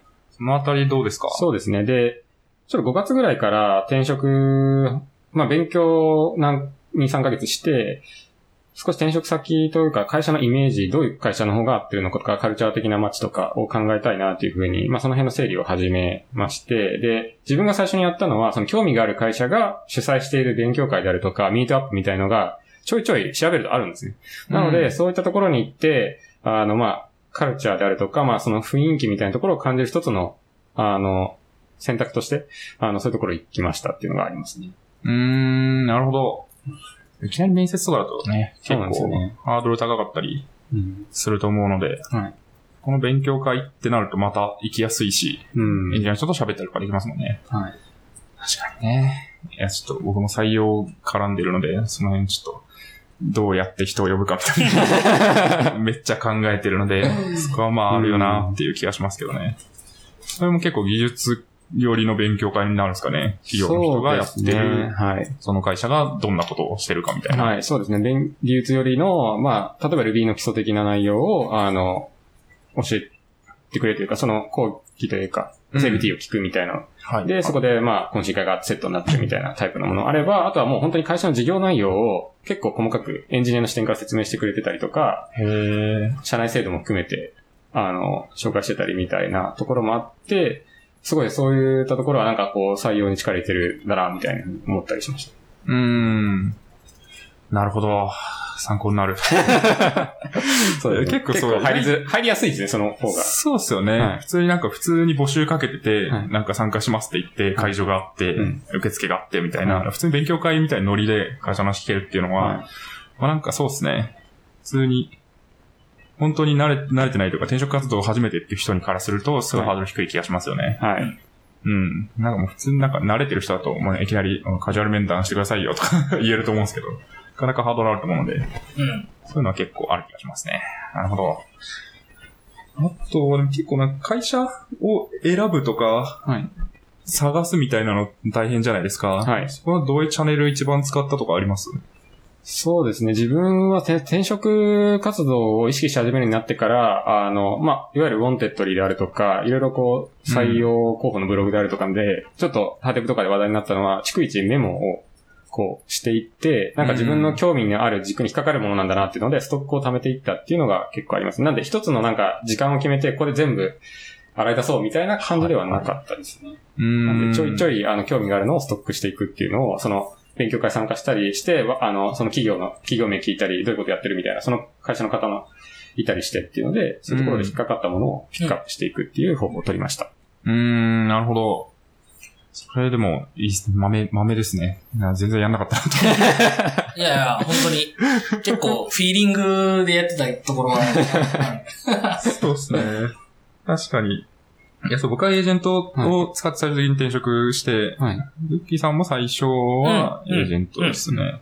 なんで、まあ、そこなんか、まあ、これも毎回言ってるんですけど、媒体使うのかエージェント使うのかみたいな、こもあると思ってて、そのあたりなんかどうでしたか？そうですね。自分は併用してまして、はい。転職エージェントはなんか多分、あの、いい悪いみたいな話あると思うんですけど、自分はなんか、一つの、あの、方法としてはありだなと思ってて、あの、やっぱり、まあ、転職エージェント個人個人であの相性は多分あると思うんですけど、うん。話すとやっぱりこう、改めてこう、客観的に見てくれるみたいなところはあるんで、そこで、じゃあここの方が合ってるんじゃないとか、え、そこ、これとこれだったらどっちが優先の条件なのみたいな話とかを、こう、バシッと聞いてくれるっていうか、やっぱり改めて、こう、初めて会う人と話すっていうのは、すごい、あの、いい機会だなっていうふうに思いましたね。はい、はい、はい。確かにな、そうですね。なんか、ある種面談の練習みたいになるっすよね。そうですねエー。ジェントと話すっていうので。で、まあ、普通に味方として相談乗ってくれる部分もあると思うので、そこをまあうまく使っていくっていうのは、まあね、使うだけならね、うん基本ただだしね。そうですね。うまく使うっていうのはいい気がしますね。うんうん。なるほど。最終、決めたのは何経由だったんですか？そうですね。最終的には、えっ、と、まあ、しえっ、と、リファラル採用っていう形になって、まあ、知り合った方が、あの、たまたま、あの、まあ、人事だったっていうのがあって、おあの、その方経由で、えっ、と、本当に、カルチャー的にマッチしてて、まあ、うん。ポジション的にも、あの、あったっていうところがあって、決まったっていうのであって、なんで、結局的には、あの、転職エージェントは使わなかったんですけども、はい。そうですね。転職エージェント自体はなんかこう、サポーターみたいな感じで結構使ってて、自分はなんか悩みとかも結構相談できるようなうん転職エージェントだったんで、なんかそこはすごい、あの、良かったかなと思っていて、うん。なんか、一つ年齢層が少し転職エージェントが高かったりするので、なんか懇親会で会った人たちと話すのとまた違った視点でアドバイスもらったりできるので、そこはなんかずっと維持しながらやってました。はい、はい、はい。そうですね。まあ、特にその、企業の情報とか、まあなんか就職、労働市場に関する知識とか、まあエージェントの人はすごい持ってたりするので、そうですね。そこの話をするっていうのはやっぱりなんか同じ、こう、仲間、コミュニティの人よりは、なんか違う知識を持ってるなっていう感じはありますよね。確かに目線感違ったりするし、うん。なんかその、志望動機とのまとめ方みたいなところについての、なんか、すごいロジカルな 意見がいただけたりする。そうですね。そこはまあね、どんな人がどういうことをしてどこに入ったのかっていう情報をまあめちゃくちゃ持ってるでしょうから、うん。そこに対してね、自分だったら何をしたらどうなるのかっていうのが、まあ、ある程度予想つくと思うんで、そこを踏まえて相談乗るっていうのはすごいいい気がしますね。うん。でもそういう意味でも、な結構人なんですよね。エージェントも。多分、人によるっていうか、うマジでん。確かに。それはあると思います。うん。なんか、このエージェントダメだったみたいな人もいるんですか？多分じゃあ具体的な社名は出せないと思うんですけど、もちろんもちろん。なんか、あれですね、企業はなんか、条件出したのに、あの、条件と一致しないような企業を大量にメールで送りつけてくるみたいなのがあったりして、ちょっと、そうですね。そういうのはちょっと、うん、厳しい、全部見るのまず無理ですし、ちょっともうそこは、うん、あんまりコンタクト取らなくなりましたね。うん。うんそれはわかりますね。うん。言ってたよね、ズッキーさんも。ん SI ダメ、SI 嫌だって言ったのに SI めっちゃ、めっちゃ来るみたいな。いや、まあ、そっちの方が取りやすいからね、その、うん。んまあそうですね。うん求人いっぱいあるしね。確かに。いやーその辺をじゃあ見ると、こう、いいとこと悪いとこの区別がまあつくかもしれないみたいな感じですかね。そうですね。はいはい。あと、そうですね。なんか、実際にじゃあ面接進んでいくとか、はい。多分、受けられたのもそのリファラルの一社だけじゃない。そうですね。はい。6月ぐらいになって、本格的に転職活動を始める形になってくるんですけど、やっぱり、まあ最初になんかその条件とかは、まあ行きたい会社とかは結構ピックアップしてたんですけど、条件とかちゃんと整理したいなっていうのがあって、まあ転職エージェントに自分はその事前にこう自分の条件とかありたい姿みたいなのを言語化して送ったんですよ。まあそれが結構なんか、やりすぎだろみたいなのを言われたりするんですけど、はいなんか、それが結構なんか自分の中では、なんか整理す、やっぱり自分で改めてキーボードで入力して、あの、うん言語化するっていうのは、あの、良かったので、なんか、そうですね、そこから始めたっていうのはありますね。で、そうすると、もう最初からもう条件が明確に、あの、エージェントと握れるんで、あの、話が早かったりしますね。うーん。確かにそうですね。ちょっと、そう、レジュメも、あの、事前に共有いただいて今それはちょっと見れるんですけど非公開でお願いします。すねはい、もちろんでございますが、うん割とでもそうですね、この辺を見た上で話せるってなると、なんか、まあその、その場で伝えるのも限界あると思いますし、はい。やっぱり一回紙に落とすっていうので、まあ自分の中の整理になると思うので、そうです。そこをまあやってみるっていうのはありますよね。確かに。いや、でもそうですね。こうなんか、みんながやってるわけじゃないけど、自分でちょっと考えてやってみるみたいなのは、すごいわかる気がしますね。僕なんか面接に、こう、僕の自己紹介用紙みたいな紙で印刷して持ってってましたもん。今僕面接してて誰もそんなことやらないなと思って、すごいだいぶ変わ 変わってんなと思って。いやでもそういうのあると分かりやすいですよね。うん。うん。と思いますねちゃんと準備してんだなっていうう。ん、そうですよね。そう。やったことないけど。いや、別にやんなくてもいいと思いますけどね。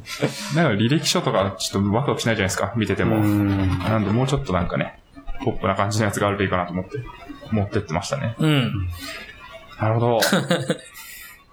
あと、そうですね。なんか、こう、もし同じ状況の人がいた時に、じゃあ転職活動しますっていう人がいたら、なんか、一番やっといてよかったとか、アドバイスとか、あったりします？そうですね。今言ったあの条件とかありたい姿の言語化っていうのは、あの、まあ、一つあると思うんですけど、それ以外に、うんやっぱり現職での経験は、あの、まあ、期間にはこれもちろんよると思うんですけど、やっぱり言語化するとその中であの伝えられる経験って絶対あるなっていうのは今回自分やって思って、現職のその何、どういうことやってきたのかっていうのはちゃんと棚卸しした方が、あの、なんか適当に考えて、あの、転職してるじゃないんだよみたいな、その結構こう、しっかりやってきてるんですよねみたいなアピールの一つにもつながるかなと思いますし、うん。なんか、そこの、先、将来のことだけじゃなくて、まあ今現在までのことも棚卸しはしっかりやった方がいいかな、みたいな。うん。うーん。そこをちゃんとポジティブに変換してやる、はいそうですねはいそういうことですよそうですね。ポジティブに変換して、まあいろいろ経験は伝えられる部分あると思う。うん。うーん。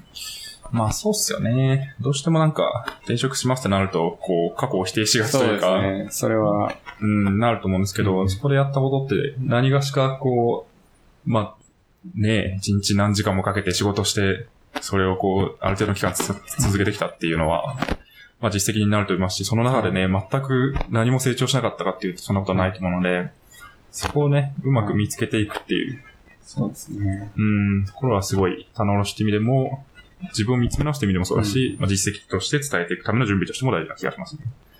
なるほどっすね。そこは確かに。まあ、そもそもね、ポジティブに伝えるっていうのは何にせよ大事ですよね。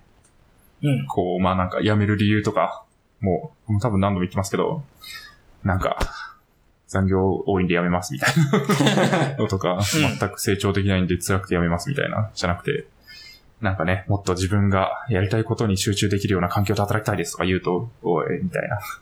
やる、やるやん、みたいな、頑張れ、みたいになると思うんで。そうですね。なるほど。うん。あと、まあ、書いていただいてるところで言うと、まあ、その発信するっていうところはやっぱり大事だなってところですかね。そうですね。自分もあの、転職活動を、あの、始めるタイミングというか、勉強会とか行くタイミングでやっぱりツイッターのアカウント皆さん持ってるんで、ツイッターのアカウント、まあ大学時代にやってたのもあるんですけど、新しく取り直して、うんあの、なんか、しがらみなくやりたいなみたいなのあって。いや、わかりますね。いや、僕らも作りまはいす。作りました。作って、で、なんか、それで結構つながりを持って、なんか少し発信したら、あの、こう、いいねついたりとか、まあ、フィードバックみたいなのが結構うん声かけてもらったりして、自分もなんか転職活動してる時に、あの、ガミさんからいいねもらってちょっと嬉しかったみたいな で、そんなことがえーそうなんですよ。あなんか、はい。見てくれてんだな、みたいな、なんかちょっと、んリスナーだからってのもあると思うんですけど、なんか、はいそこでちょっと、はいあの、エモい気持ちになりました。うん。確かにそうですね。はいそういうなんか、まあなんか発信とか言うと、うんそれこそもう極端な話で言うと、なんか登壇するとか、うん。わかんないですけど、なんか本を書くとか、はい そういうブログ書くとか、そういう大きいことになりがちですけど、もちろんまあでき、その辺もやるともできると思うんですけど、普通になんかツイッターのアカウント作って、こう発信して、勉強会行ってなんかフォロワー増やして、なんかちょっとフィードバックもらうみたいな、それだけでも結構変わりますかね。気持ち的なところが大きいですかね。そこは。うですね。とか、まあ発信慣れするというか、うん。自分の話をすることになれるとか、もあるかもしれないですね。うん。確かに、そこなんか、誰でもやればできますからね。いや、まあ人によるかもしれないですけど、ある程度ハードル低いと思うんで、ここはある気がしますね。うん。確かに。登壇とかは、こう、したんですか？そうです。転職活動する、はい。転職、あ、転職が決まる前まではしなかったんですけど、はい。あの、でも内定が出る前に、あの、登壇することが決まるっていうのはありました。これもあの、登壇した、あの、時にはネタで発表したんですけど、はい。あの、先ほどの登壇資料の最初の方ありましたね。うん。あったんですけど、あの、ハッセンさんから。はい。あの、7月の19に、あの、ハッセイさんとりょうさんが主催されている、あの、とあの、転職系のイイベントがあって、そこにあの、内定出たわ、内定が最近出ました枠で、あの、登壇してほしいっていうのを、内定が出る2週間ぐらい前に言われるっていう、なその時内定ゼロやろ、みたいなので、いや、それまでに終わらせてください、かっこ煽り、みたいな LINE が来たりして、いや、すごい要求をしてくる後輩だな、みたいな、なりました。すごいっすね。はい。内定、内定ゲット枠だから、もう内定取るしかないみたいなそうなんですよ。だ状からで、もし内定が、あの、出なかったら、これから内定出ます枠で、あの、登壇すればいいとか言われて。なるほど。約束されているということにして、はい。話してくれと。はい。なので、なるほどですね。界隈ではなんかこれ、あの、その時、まあ言ったんですけど、LT 駆動開発ってあるじゃないですか。はいそれの、あなんか、LT 駆動転職で、LTDJ みたいななんか、なるほど。LT ドリブンジョブチェンジャーみたいな、それ、うん、いいっすね。みたいなのを言われました。新たなスキームが 生まれたかもしれない。だいぶ珍しいと思いますけど。そうですね。本当に出なかったら多分、きつ結構多分登壇するのだいぶきつかったと思うんですけど、まあなんとか、はい。はい、はい。それまでには決まった。まあでも、うんちょっと違うかもしれないですけど、時期を決めるっていうのは結構大事なところあまあそうですねあると思いますはいうんうん。自分も一つなんか夏のボーナスみたいなところを目安にしてたんで、ちょうど時期的にも合ってたかなって思います。うん。確かに。ずるずるいっちゃうところはあると思うし。そうですね。多分まあ、条件を気にしだすときりはないですし、うんまあ普通に転職とかしててもね、落ちるんで、うん。なんか、うんいや、ここ一番行きたかったけど落ちたな、みたいなので、こう、もう一回ちょっと考え直すかみたいになると思うんですけど、まあでも一回外に出てみて、また成長して別のとこ行くっていうのもできると思うんで、まあズッキーさんとかね、まさになんか そういう感じかもしれないですけど、いやいやいや、まあ、わらわらみたいな。うん確かにそうですね。うん。うん。まあ、他書いていただいてるところで言うと、なんか、えー、どう、どうですかね。行動と環境の重要性ってこともう一個、親ブロックの発生と対処って書いてるんですけど、そうなんですよ。その辺なんかどっちか、話どっちもでもいいんですけど、なんか、どのあたりですか？あ、まあ、行動と環境の重要性は、まあ、多分今まで言ってきた話で、うんまあ、いろいうんろ行動やるといいし、まあ、環境としては、まあ、エンジニアの会の飲み会出すといいよね、うん。みたいなところで、まあ、これは、あの、前回のその転職成功やるの時に、あの、発生も登壇してた時に言ってたんで、あの、うん、これも重要なことかなっていうので一つ置いてて、で、もう一つは、あの、まあ、小ネタなんですけど、はい。自分がツイッターの、まあ、リンクあったんですけど、あの、親ブロックの発生度対処っていうので、まあ、なんか、親になんか転職のことを、まあ、なんとなくは伝えてたんですけど、なんか、もうそろそろ決まりそうみたいな話したら、なんか、親から転職には賛成できない。やりがいより安定だ。資本金も少ないし、授業がうまくいかなかったら職を失うよっていう LINE が来るっていう、なかなか、なるほど。はい、きついのがあって、で、各方面からこう、リプライが飛んでくるみたいな。そうですね。すごい賑わってますね。はいワイワイ。その時は、うんだい、ぶツイッターでもこう、そうですね、なんかどうしたらいいみたいな話とか、いや自分はこういう時、あの、丁寧に説明してなんとか対処したみたいな話とかいろいろ聞けたりして、で、それで、まあなんとか、自分の場合は丁寧に説明するで対処したんですけど、うん。あの、なんか、別に親をこう、なんか、しょうがないかなと思っていて、それは、やっぱり親の世代もそうだし、まあ、その、育った環境とかも違うしっていうので、うん。まあ、しなんで、その辺は仕方がないかなと思うんですけど、だからそれをなんか突き放すんじゃなくて、まあ、こういう考え方もあるっていうのは少しでもこう理解するまでもいかなくても、こう認識してほしいなっていう思いで、こう、そうですね。帰る時間がなかったので、もう LINE 電話でひたすら説明するっていうのを やりましたね。まあでも僕もそうだったかな。はいうん。まあ結局は、まあ信用してくれたというか、うん。うん。そうですね。まあなんか、そう、ちゃんとやってきた上での あ、そうですね。決断だよとか、う。うんん、確かに。まああったし、はい。え、ガミさんはあったんですか、僕はないっす。一切なかった？一切ないっす。もう勝手にしろみたいな。そうっすね。なんか、まあ、兄がいるんですけど、兄がもうすでに3回ぐらい転職したんで、まああなんか、そういうもんかなみたいな。感じだったんじゃないですかね。うんうん。まあ今になってようやくですよ、僕も。うんその、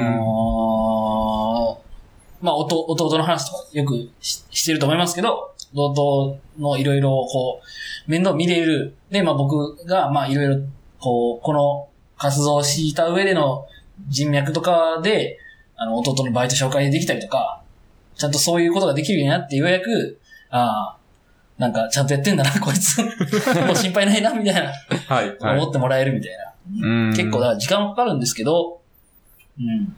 まあそこは信用してもらうしかないですよね。そうですね。うん。自分も最後は信頼してくれたっていうところは、うん。ますねうんうんそうっすよね。ここがなんか、ちゃんとポジティブな理由で転職をしていて、考えてそれをしてるんだよと。うん。別になんか、まあ、普通に、こう、親ぐらいの世代から見ると多分すごい大企業だったり、まあそのグループだったりとかするともう安定していて聞いたこともあるし、みたいな、なると思うんですけど、逆になんかね、こう、まあ、ここの事業がうまくいかなかったら職を失うよっていう LINE が来たって書いてますけど、別にでも事業がうまくいかなくても、スキルがあれば職は失わないじゃないですか。うんはいなので、なんかそういうことを考えてやってるっていうのを伝えていくっていうことなんでしょうけどね。そうですね。いやまあ、今僕何も、あの、そういう経験はないですけど、もし授業を失うまで必死にやったら、なんか、それすごい経験になりそうなもんだなって、ちょっと思ったりしうん。ます。嫌ですけど、うん。今の会社がそうなる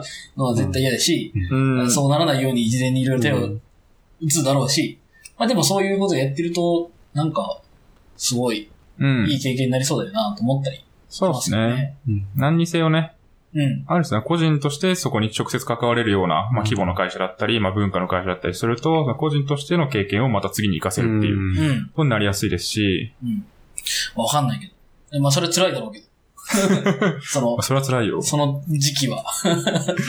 確かにね。これでもね、なんか、職がなくなるとはなかなかね、思わないよね。まあ少なくとも、まあなんか、年齢がそこそこ若ければ。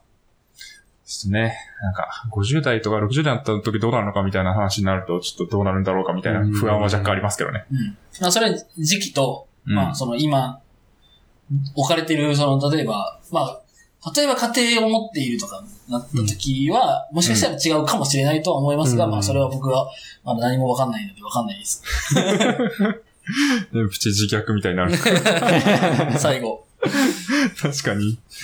なるほど。うんいやー、そんなとこですかね。いやかなりなんか、学びの多い話になった気がするので、特にこれから転職をしようというところにそうですね。関して。そうですね。自分も、こういろんな、まあ、しかないラジオもそうなんですけど、いろいろこう、インプットは、こう、はい、今まで、こう、得られてきた立場だったんで、何かしらこう、次の人になんか、少しでもなんか、いい連鎖じゃないですけど、なんか行動しようとしてる人に、こう、何かを与えたいなみたいな気持ちが、こう、活動していく中で芽生えてきて、うんなんで自分も転職活動のその、成功 LT みたいなのを登壇したりとかっていうのも、少しやり始めたりとかっていう思いがあるんで、うんぜひ、あの、自分はいつでも、あの、DM してもらえればと思います。相談とか、全う然、んウェルカムなので。そうですよね。聞いてる人からすると、なんか、ね、シガナラジオに出ている人とか言うだけでなんか、すごい人なんだみたいに。全然、自分まだミジンコなんで。我々もね、普通にミジンコだと思ってね、やってたらなんかね、ちょっと有名になってきたみたいなので、ちょっと、かゆいんですけど、背中が。全然 DM とかしていいんで、普通でもね、ありますけどね、なんかうん、ブログ読みました、なんか相談乗ってくださいみたいな。あ、ありますか？一回だけありましたね。あそれはなんかでも、ラジオっていうよりは、こうなんか、SI 退職エントリーまとめみたいなあ。ああ、あれね炎上し。そうなブログを書いたら、なんか、そう、富士通の後輩から、こう連絡が来て、なんか、転職がうまくいったらしいですけどね、最終的には。うん。いや僕もなんか、その、富士通の同期からめちゃくちゃ相談される。あ今でもまだ。ちょっとあるそれはそうですね。ありますけどね。なるほど。ので、そんな感じで、なんか、ちょっとし、ちょっとあんま喋ったことないけど遠い知り合いみたいな、あとか、うんで、そういう気分で連絡していただければうんいいか。なって確かにそうですね。忙しかったらまあちょっとあれなんですけど、うん。まあ特に今とかね。そうですね。完全大丈夫だと思うんで。はい。まあ誰かをね、紹介することもできるしね。そうですね。近い境遇の人とかいれば。あの、こういうところに興味があるぐらいまであれば、うんもしかしたら、なんか、は、つなげることもできたうりん。するし。うん、うん、うん、うん。すね。確かに。えー、この辺でも、こう発信する側、登壇とかしてみて変わったこととかもありますか？むしろ。そうですね。やっぱり、勉強会に参加するのと、あの、登壇するのと全然目線が違うというか、やっぱり、こう、まずツイッターのフォロワーめっちゃ増えるみたいな 経験したり、おすごいなみたいな。ビビりますビビったりしましたね。そんな増えるんですね。はい発信すると発急に信すなんかね。ると、で、やっぱり、発信することで、あの、なんか、まあ別に転職の話だけじゃなくて、まあ技術的なネタでもそうなんですけど、発信することでフィードバックがこうかなり来るので、やっぱり一対、発信だと一対他で状況ができるんで、その他の人たちからこういろいろコメントがもらえたりとか、こういう考えでもあるんじゃないとか、みたいな話が聞けるんで、その発信することの意義ってやっぱり、そこで学びが生まれるのがいいのかなっていう気しますね。うーん。確かに。ここはなんかね、そこもでも、一歩踏み出したかどうかの違いでしか、毎回言ってますけど、ないので、そこで意外とやってみると、うんすごい、ガーッとフィードバック来て、学びの質が上がっていくみたいなそうですね。のはあるし、まあ、単純になんか、ちょっと人気者になった気分で嬉しいみたいな、そういう気分もあると思うんで、フォロワーめっちゃ増えたみたいな、いいねがつくようになったみたいな。そうですよね。それはすごいいいっすよね。何かした時に、うんこう、誰かが反応してくれるっていう環境に自分を置けるので、それは何にせよいいなっていう気がしますね。うん。なるほど。ありがとうございます。転職に関してはそんなとこっすかね。そうですね。うん。この資料とかも後でなんか公開したりするんですか？転職活動の資料は、はいあの発表映像が発表資料した時の動画が、えっ、と、りょうさんのブログに上がっているので、リンクを後ほど、わかりました。いや、ショーノートにそこも貼っておくので、はい。はい、詳しい内容とかも後で見れるようになってるかなと思います。はい。はい。あと、そうですね。じゃあ、若干今のところにも触れますか？ちょっと社名は言ってはいけないことになってるので、あの、そうですね。はい、ごにょごにょって感じなんですけど、まだ使用期間ですので、そうですね。3ヶ月ですか？3ヶ月、使用期間使用期間3ヶ月ですねう。ーん。なるほど、もうすぐっすよ。そんな3ヶ月とか。そうですねはい。なるほど。それで今の仕事をなんか、選んだ理由とかっていうと、そこまで聞いても大丈夫ですかね？そうですね。えっと、一応、まあ、自社サービスであるとか、まあ、事業会社に行きたいっていう思いがあったので、まずそこが一つ軸で、まあ、やっぱりこう、事業、ビジネスをやっていくみたいなところを、こう、なんだろう、スケールしていくところの、うんあの、感覚がある会社に行きたいなっていうふうに、あの、思っていたので、まあ、そこが一つ大きな理由ですと。うんで、あと、もう一つは、こう、ま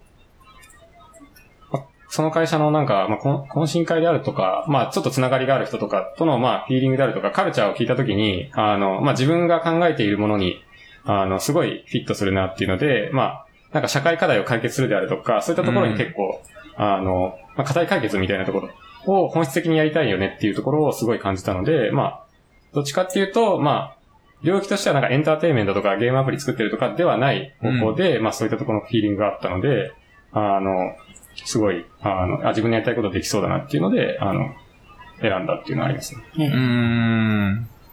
確かに、そこはそうっすね。ありますよね。なんか、いわゆる、結構、どこまで言っていいんだ？ベンチャーっぽい会社だと思うんですけど、はい文化的には。はい。なんかそういう中でもすごいいろいろあるっていうのも、まあちゃんと伝えたいなっていう感じはあって、はい。なんかまあ C 向けでも B 向けでもだいぶ違うし、うん特になんか SI やってましたっていう人からすると、割と、なんか、そういう社会の課題解決します系とか、まあ B に対してうん、こう事業をこう、サポートしてきますよみたいな。会社があったりすると、割と、そんなにこうやりたいことをずれずに、こう、方法だけ変わるというか、うん。感じになるので、そこはすごい、なんか、合う会社もあるよねっていう気がしますよね。そうですね。うん。あと最近思ったのは、なんかあのー違う部分で言うと、その、既存の業結構大きいも、ある程度その、えー働き方がとか、うん、動き方が決まってる事業、あの、業、業界？業態と、なんかもう、俺たちがこれを導入することによって、こういう風な、なんか、ものにしていくんだぜ、みたいな、うん。えっ、と、あの、業界がああると思ってて、僕で言うと、前職は、その後者。で、現職はぜ前者というか、うんその、えっ、と、いろんな、その、仕組みに対して、いい感じに、こう、それを巻き取って、さらに良くしていくみたいなうん。文脈だと思ってて、なんか結構、その、どっち、どちらかというと、そのぜ今、黒太郎さんが入社されたのも前者なのかなうみたいな。ん。うん。で、はいなんか、そういうところでも結構違う、です 2B ねと 2C だけじゃなくて。そうですね。うん。それはある気がしますね。で、多分、おそらくですけど、そういう SI とかやってる人たちは、そっちの方が向いているのかなとか、ううんん。性格的に合ってるのかなとか。思ったりはうん、ちょっとしましたね。うん。わかんないですけど。うん確かに。なんかね、こう、ある種その、社会を変えていくみたいなうんところとか、まあ課題を解決していくとかうん。に立ち向かっていくみたいなところがまあ強くなっていくとかですかね。うん。そう、いわゆるそのフィンテックとか、金融系とか、まあ最近流行ってますけど、そこでも、その二つがあると思うんですね。うん。うん。うん。だからその辺も結構、そのフィンテックでくくるんじゃなくて、そういうところでくくってもいいんじゃないかな、うん。そうですね。気はします。うん確かに。それ名前欲しいですけどね。うんなんて言えばいいですかね。難しいですね。確かに。なんすかね。課題解決型なのか、はいなんか、こう未来作っていく系なのかみたいな。フィーチャー、未来創造。系みたいなうん、そうですね。感じな気はしますね。うん確かにそうですね。それと、僕の今の会社は後者な気がしますね。そうですね。僕の前職もこうしたな気がしますよね。そうですね。はい。はい。これ社名わかんない人わかんねえなってまあまあいいですけど思まあ調べてください。ど どっかに何か、何が出てるのか。そうですね。別に隠してないですけど。うんはい。確かに。そうですね。なるほど。いやー、これからですよね。今はもうバリバリこう書かれてるんですかいや、あの、先、えっ、と、おととい、初めてプルリク出したみたいなおーレレベル感で、本当に業、最初はもう環境構築から始まって、えっ、と、まあその、開発のフローの勉強から始まって、で、あの、Git とか GitHub 使った、その、業務でそれやるっていうのは初めてだったんで、おそこに宿泊したりみたいので、だいぶ、あの、ミジンコ感満載な感じでやってるんですけど、もう本当に、あの、いろいろ教えてもらって、もう毎日が学び深いみたいな感じですうね。ん。いいっすね。いいっすね、いいっすね。これからっすよね。そうかっすね。最初、まあね、めちゃくちゃ大変ですけど、なんか大変な分、すげえ、こう、すごい勢いで成長しているみたいな気持ちめちゃくちゃ楽しいに、ですよね。そうなると思うんで、そこはいいっすね。なんか働き方とかで変わったところとかあります？そうですね。自分は、あの、裁量労働制に変わったので、何時に来てもいいっていうので、なんかお昼になっても、なんか全然周り人いないみたいなのになんか、あの、慣れないですね。前職ではお客さんとの取り決めで、あの、9時何分から必ずはいいなさいみたいな、そういう感じで、で、スーツで決めてありましたみたいねな、あったりしたんで、なんかその辺のなんか、まだ慣れないな、みたいな。そうっすよね。つい朝早く起きちゃって、はい早く来ちゃうみたいな、はい。あった気がしますね。うんうん。だんだんね、こう、怠けていく。怠けていくってわけですけど、自由になっていく。はい。こうな、自分のね、生産性を自分で管理するみたいな感じになっていくうと、んすごいいいなって感じですよね。別にね、あの、早く行く、あの、行かなくていいという自由が与えられてるだけで、それが早く行かないというイコールではないうん、そうでですすね。からね。そうですね。それは逆にめっちゃ早く行って早く帰る人もいますしね。あそうですね。結構そういう感じで。だから、そこを自由に決めれる権利があるというだけうんですよね。そうですね。うん。いやそれ最近僕寝坊して、あの、一回、あの、はい。打ち合わせ遅れちゃって、本当に申し訳ございません。最近ちょっと早く起きないといけないという機運が高まってきて、なるほど。ちょっと、ねうんあの、自分のね、今のライフスタイルとか、今の考え方に合わせられるのはいいですようね。ん強制的にこう朝ね、僕とかも前職8時40分出社だったんで、僕もなんか7時半とかに行って、はい。メールを先に見る。やばい。それをなんか強制されるっていうのはね、強制されるのはきついね。そうね。早く帰りたかったらそうするみたいな。ところは確かに。そうですね。なるほど。いや、でも、そうですね。いいですね。まさに、楽しみですね、これから。はい。そうですね楽しくて仕方がない日々が待っているかなという気がするので、はい。ぜひね、今後もいろいろ、こう、その後どうだったのかみたいなのをね。うんもしかしたらなんかもう、こう、いや、全然思ってたの違ったみたいな 可能性もまあゼロではないと思うので、ゼロではないですからねそこもね、踏まえて聞いていきたいなっていうのはありますので、ぜひ、はい、今後ともよろしくお願いします。はい。よろしくお願いします。はい。そんな感じです。時間どんぐらいですか、今。もう2時間弱ぐらいですね。お、ちょうどいいですね。はい。ちょうどいいってなんだみたいな感じですけど。じゃあ締めていきますかね。はいはい。はい。じゃあお願いします。はい。しがないラジオでは、フィードバックをツイッターで募集しています。ハッシュタグ、シャープしがないラジオ、ひらがなでしがないカタカナでラジオでツイートしてください。しがないラジオウェブページがあります。しがない .org にアクセスしてみてください。ページ内のフォームからもフィードバックをすることができます。感想、話してほしい話題、改善してほしいことなどつぶやいてもらえると、今後のポッドキャストをより良いものにしていけるので、ぜひたくさんのフィードバックをお待ちしています。はい。お待ちしてます。お待ちしてます。最後に告知などあれば。はい。えっ、と、まあ、自分も転職成功 LT みたいな登壇をしたんですけれども、まあ、自分が主体ではないんですけれども、えっ、と、八世さん、SP、えっ、と、19の八世さんと SP17 のりょうさんが主体でやっている、えっ、と、イベントを結構主体でやっていて、えっ、と、SI 業界出身のウェブエンジニアたちっていう、ハッシュタグジョブチェンジャーっていうのでやっていて、えっ、と、ショーノートに、えっとリンク貼っていただければと思うんですけど、はい。まあ、グループでいろいろイベントとかやっているので、もし興味があれば、えっ、と、まあ、自分だったり主催者のツイッターをフォローいただければ、あの、ウォッチできるかなというふうに思うので、あの、ぜひよろしくお願いします。はーい。そうですね。えー、コンパスへのリンクとか、まあ、黒太郎さん自身のツイッターのはいリンクなども貼っておきな、貼っておきますので、はい。どちらか辿ってください。はいお願いしまお願いす。します。はい。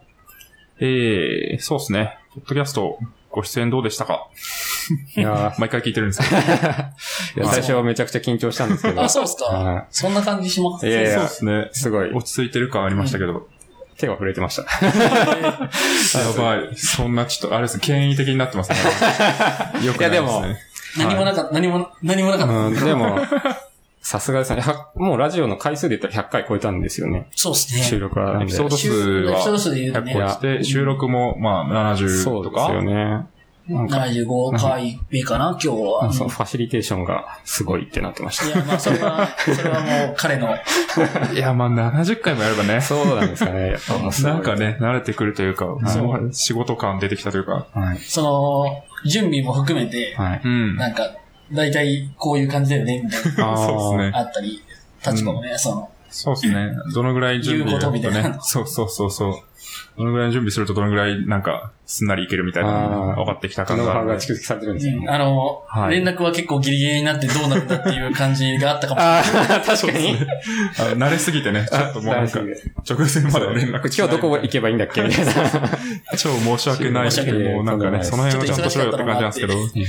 はい。いや、でも、そうですね。はいかなり、こう、もう本当に転職、これからしたい、特に SI の人で転職したいっていう人からすると、めちゃくちゃ聞きたいところだと思ったので。はい。ありがとうございます。はね、はい。いや、本当にリスナーだった自分がまさか出演することには なるとは思ってなかったんで、なんか出演経緯もあって、なんか、はい。登壇した時にあの、SP34 のゲストでモリックスさんがなんか、うん。なんか登壇したメンバーが大体しがないラジオ出演メンバーみたいな感じの転職成功 LT だったので、ですね 僕ら、僕ら全く知らなかったですけどそうなんですよ。なんか会話で盛り上がってるみたいな。そう急に、急に飛んできて、はいなんだこれはと思って。で、森口さんに出てもらうしかないな、みたいなことを言われて、で、はい出たいって言ったら、速攻でガミさんから、あの、DM 来るみたいな。そうですね。はい。大体そんな感じですね。はいはい。さすが出たい。出れれば。はい。マジで、マジでマジで出れる。出れるラジオマジで出れるポッドキャスポト。はい。体現していますけれどもね。うん。はい。まあちょっとね、ちょっと今後どうなるかわかんないですけど、僕が結婚したりとか、急たましたりするので。そうですね、ちょっと、はいはいうん。あのー、10月ぐらいまでにババッと撮って、い1月のその、ガミさんの結婚式までは、はいちょっと、収録はお休みする、で、ゆっくり出していくみたいな感じにしようかなと、ちょっと思ってます。うん。まあそこ、ここで言ってどうなる？あんまわかんそうでないですすけどねね。。様子を見ながら気を積んでますということだけ言っています。そうですね、うん ちょっとだから、若干ね、あの、はいお察しくださいというところはある、はい。ありますね。で、そうですこね。しがないラジオの今後のことを急にここで話し始めると、えっと、11月、はいまあまあ、中旬は末ぐらいに、えっと、しがないラジオ大忘年会を企画しておりますので、まあ、いや、知ってたじゃん。ありますが、あの、ね、えっと、前回は多分ガミさんが中心となっていろいろやっていただいて、はい。まあ、今回はちょっと僕がね、いろいろやっていこうかなというふうに思うので、それは、まあ、ガミさんがいろいろ忙しそうなので、はい。はい。まあ、その辺もちょっとおいおいいろいろ告知していこうかなと思うので、はいまあ、あの、しがないラジオのツイッターなり、僕とかガミさんのツイッターなりをフォローしていただけると何かあるかなというふうに思います。そうですね。うん。で、まあ、ぜひ、黒太郎さんもはいあそうですね。ご都合がつけばって感じですはいでまあ逆にその、今話したような人たちはい。が来るような場にもなるかなと思うので、おそらくね。そうですね。うんおそらく。おそらく。都合が合えば。はい。なので、もし聞いてる人でね、ぜひ直接黒太郎さん話してみたいとか、まあ我々話してみたいみたいなのがあれば、ガンガン来てもらえばね。うん。まだちょっとその内容とかは分かってないですけど、でもまあ、70人ぐらい集まれば嬉しいなみたいな気持ちはあったりしましたね。お、そんなんでいいんですか？いや、いやさこの前その話したじゃん。じゃあに 200, 200人。200 200人。夢、夢じゃん、それ。あそうですね。はい。はい、そんな感じですよね。はい。ちょっと、そうですね。あと、あれかな？えーっと、まあ、の中でも出出ましたけど、はい。あのー、技術書店5うん。に、えー、完全 SIR 脱出マニュアルはい。っていうところで、えーっと、執筆、主にガミさんが 執筆しているので、はい、まだできてません。はい、僕もほとんどかけてません。はいいや、ほとんどじゃないですね。うん。うん。構成は決まっている。そうですね。うんまあその辺にもね、かなりもしがないラジオ出ていただいた方のこう話をめちゃくちゃ参考にして書いてる部分もあるので、そうですねんね。うん。むしろお金を渡したいみたいな気持ちなんですけど、うんそこにもなんかノウハウあると思うので、ぜひ、まあちょっとイベントをこれ出すときには終わってるかもしれないですけど、うーん、ギリ頑張れるかなみたいなところ。はまあダウンロード版もあると思うので、ぜい。ひ、そうですね。はい。ご参考にいただければと思いますが、はい。はい。こんな感じですかね。最後、最後宣伝で終わるみたいなので いや、まあ、まあ、そう申しいう、訳ないです。えそういう、そうですね。そう言われたんで、そういう文脈でね、話したかもここまで聞いていくださる人にね、はい。まあちょっと。確かに。はい。はい。はい。そしたら、えー、話し足りないこと、大丈夫ですか？はい。あり大丈夫ですかね。がとうございます。はい。じゃあ SP42 ですかね。うん。は、えー、黒太郎さんをゲストにお迎えしてお送りしました。えー、ゲスト出演ありがとうございました。ありがとうございました。ありがとうございました。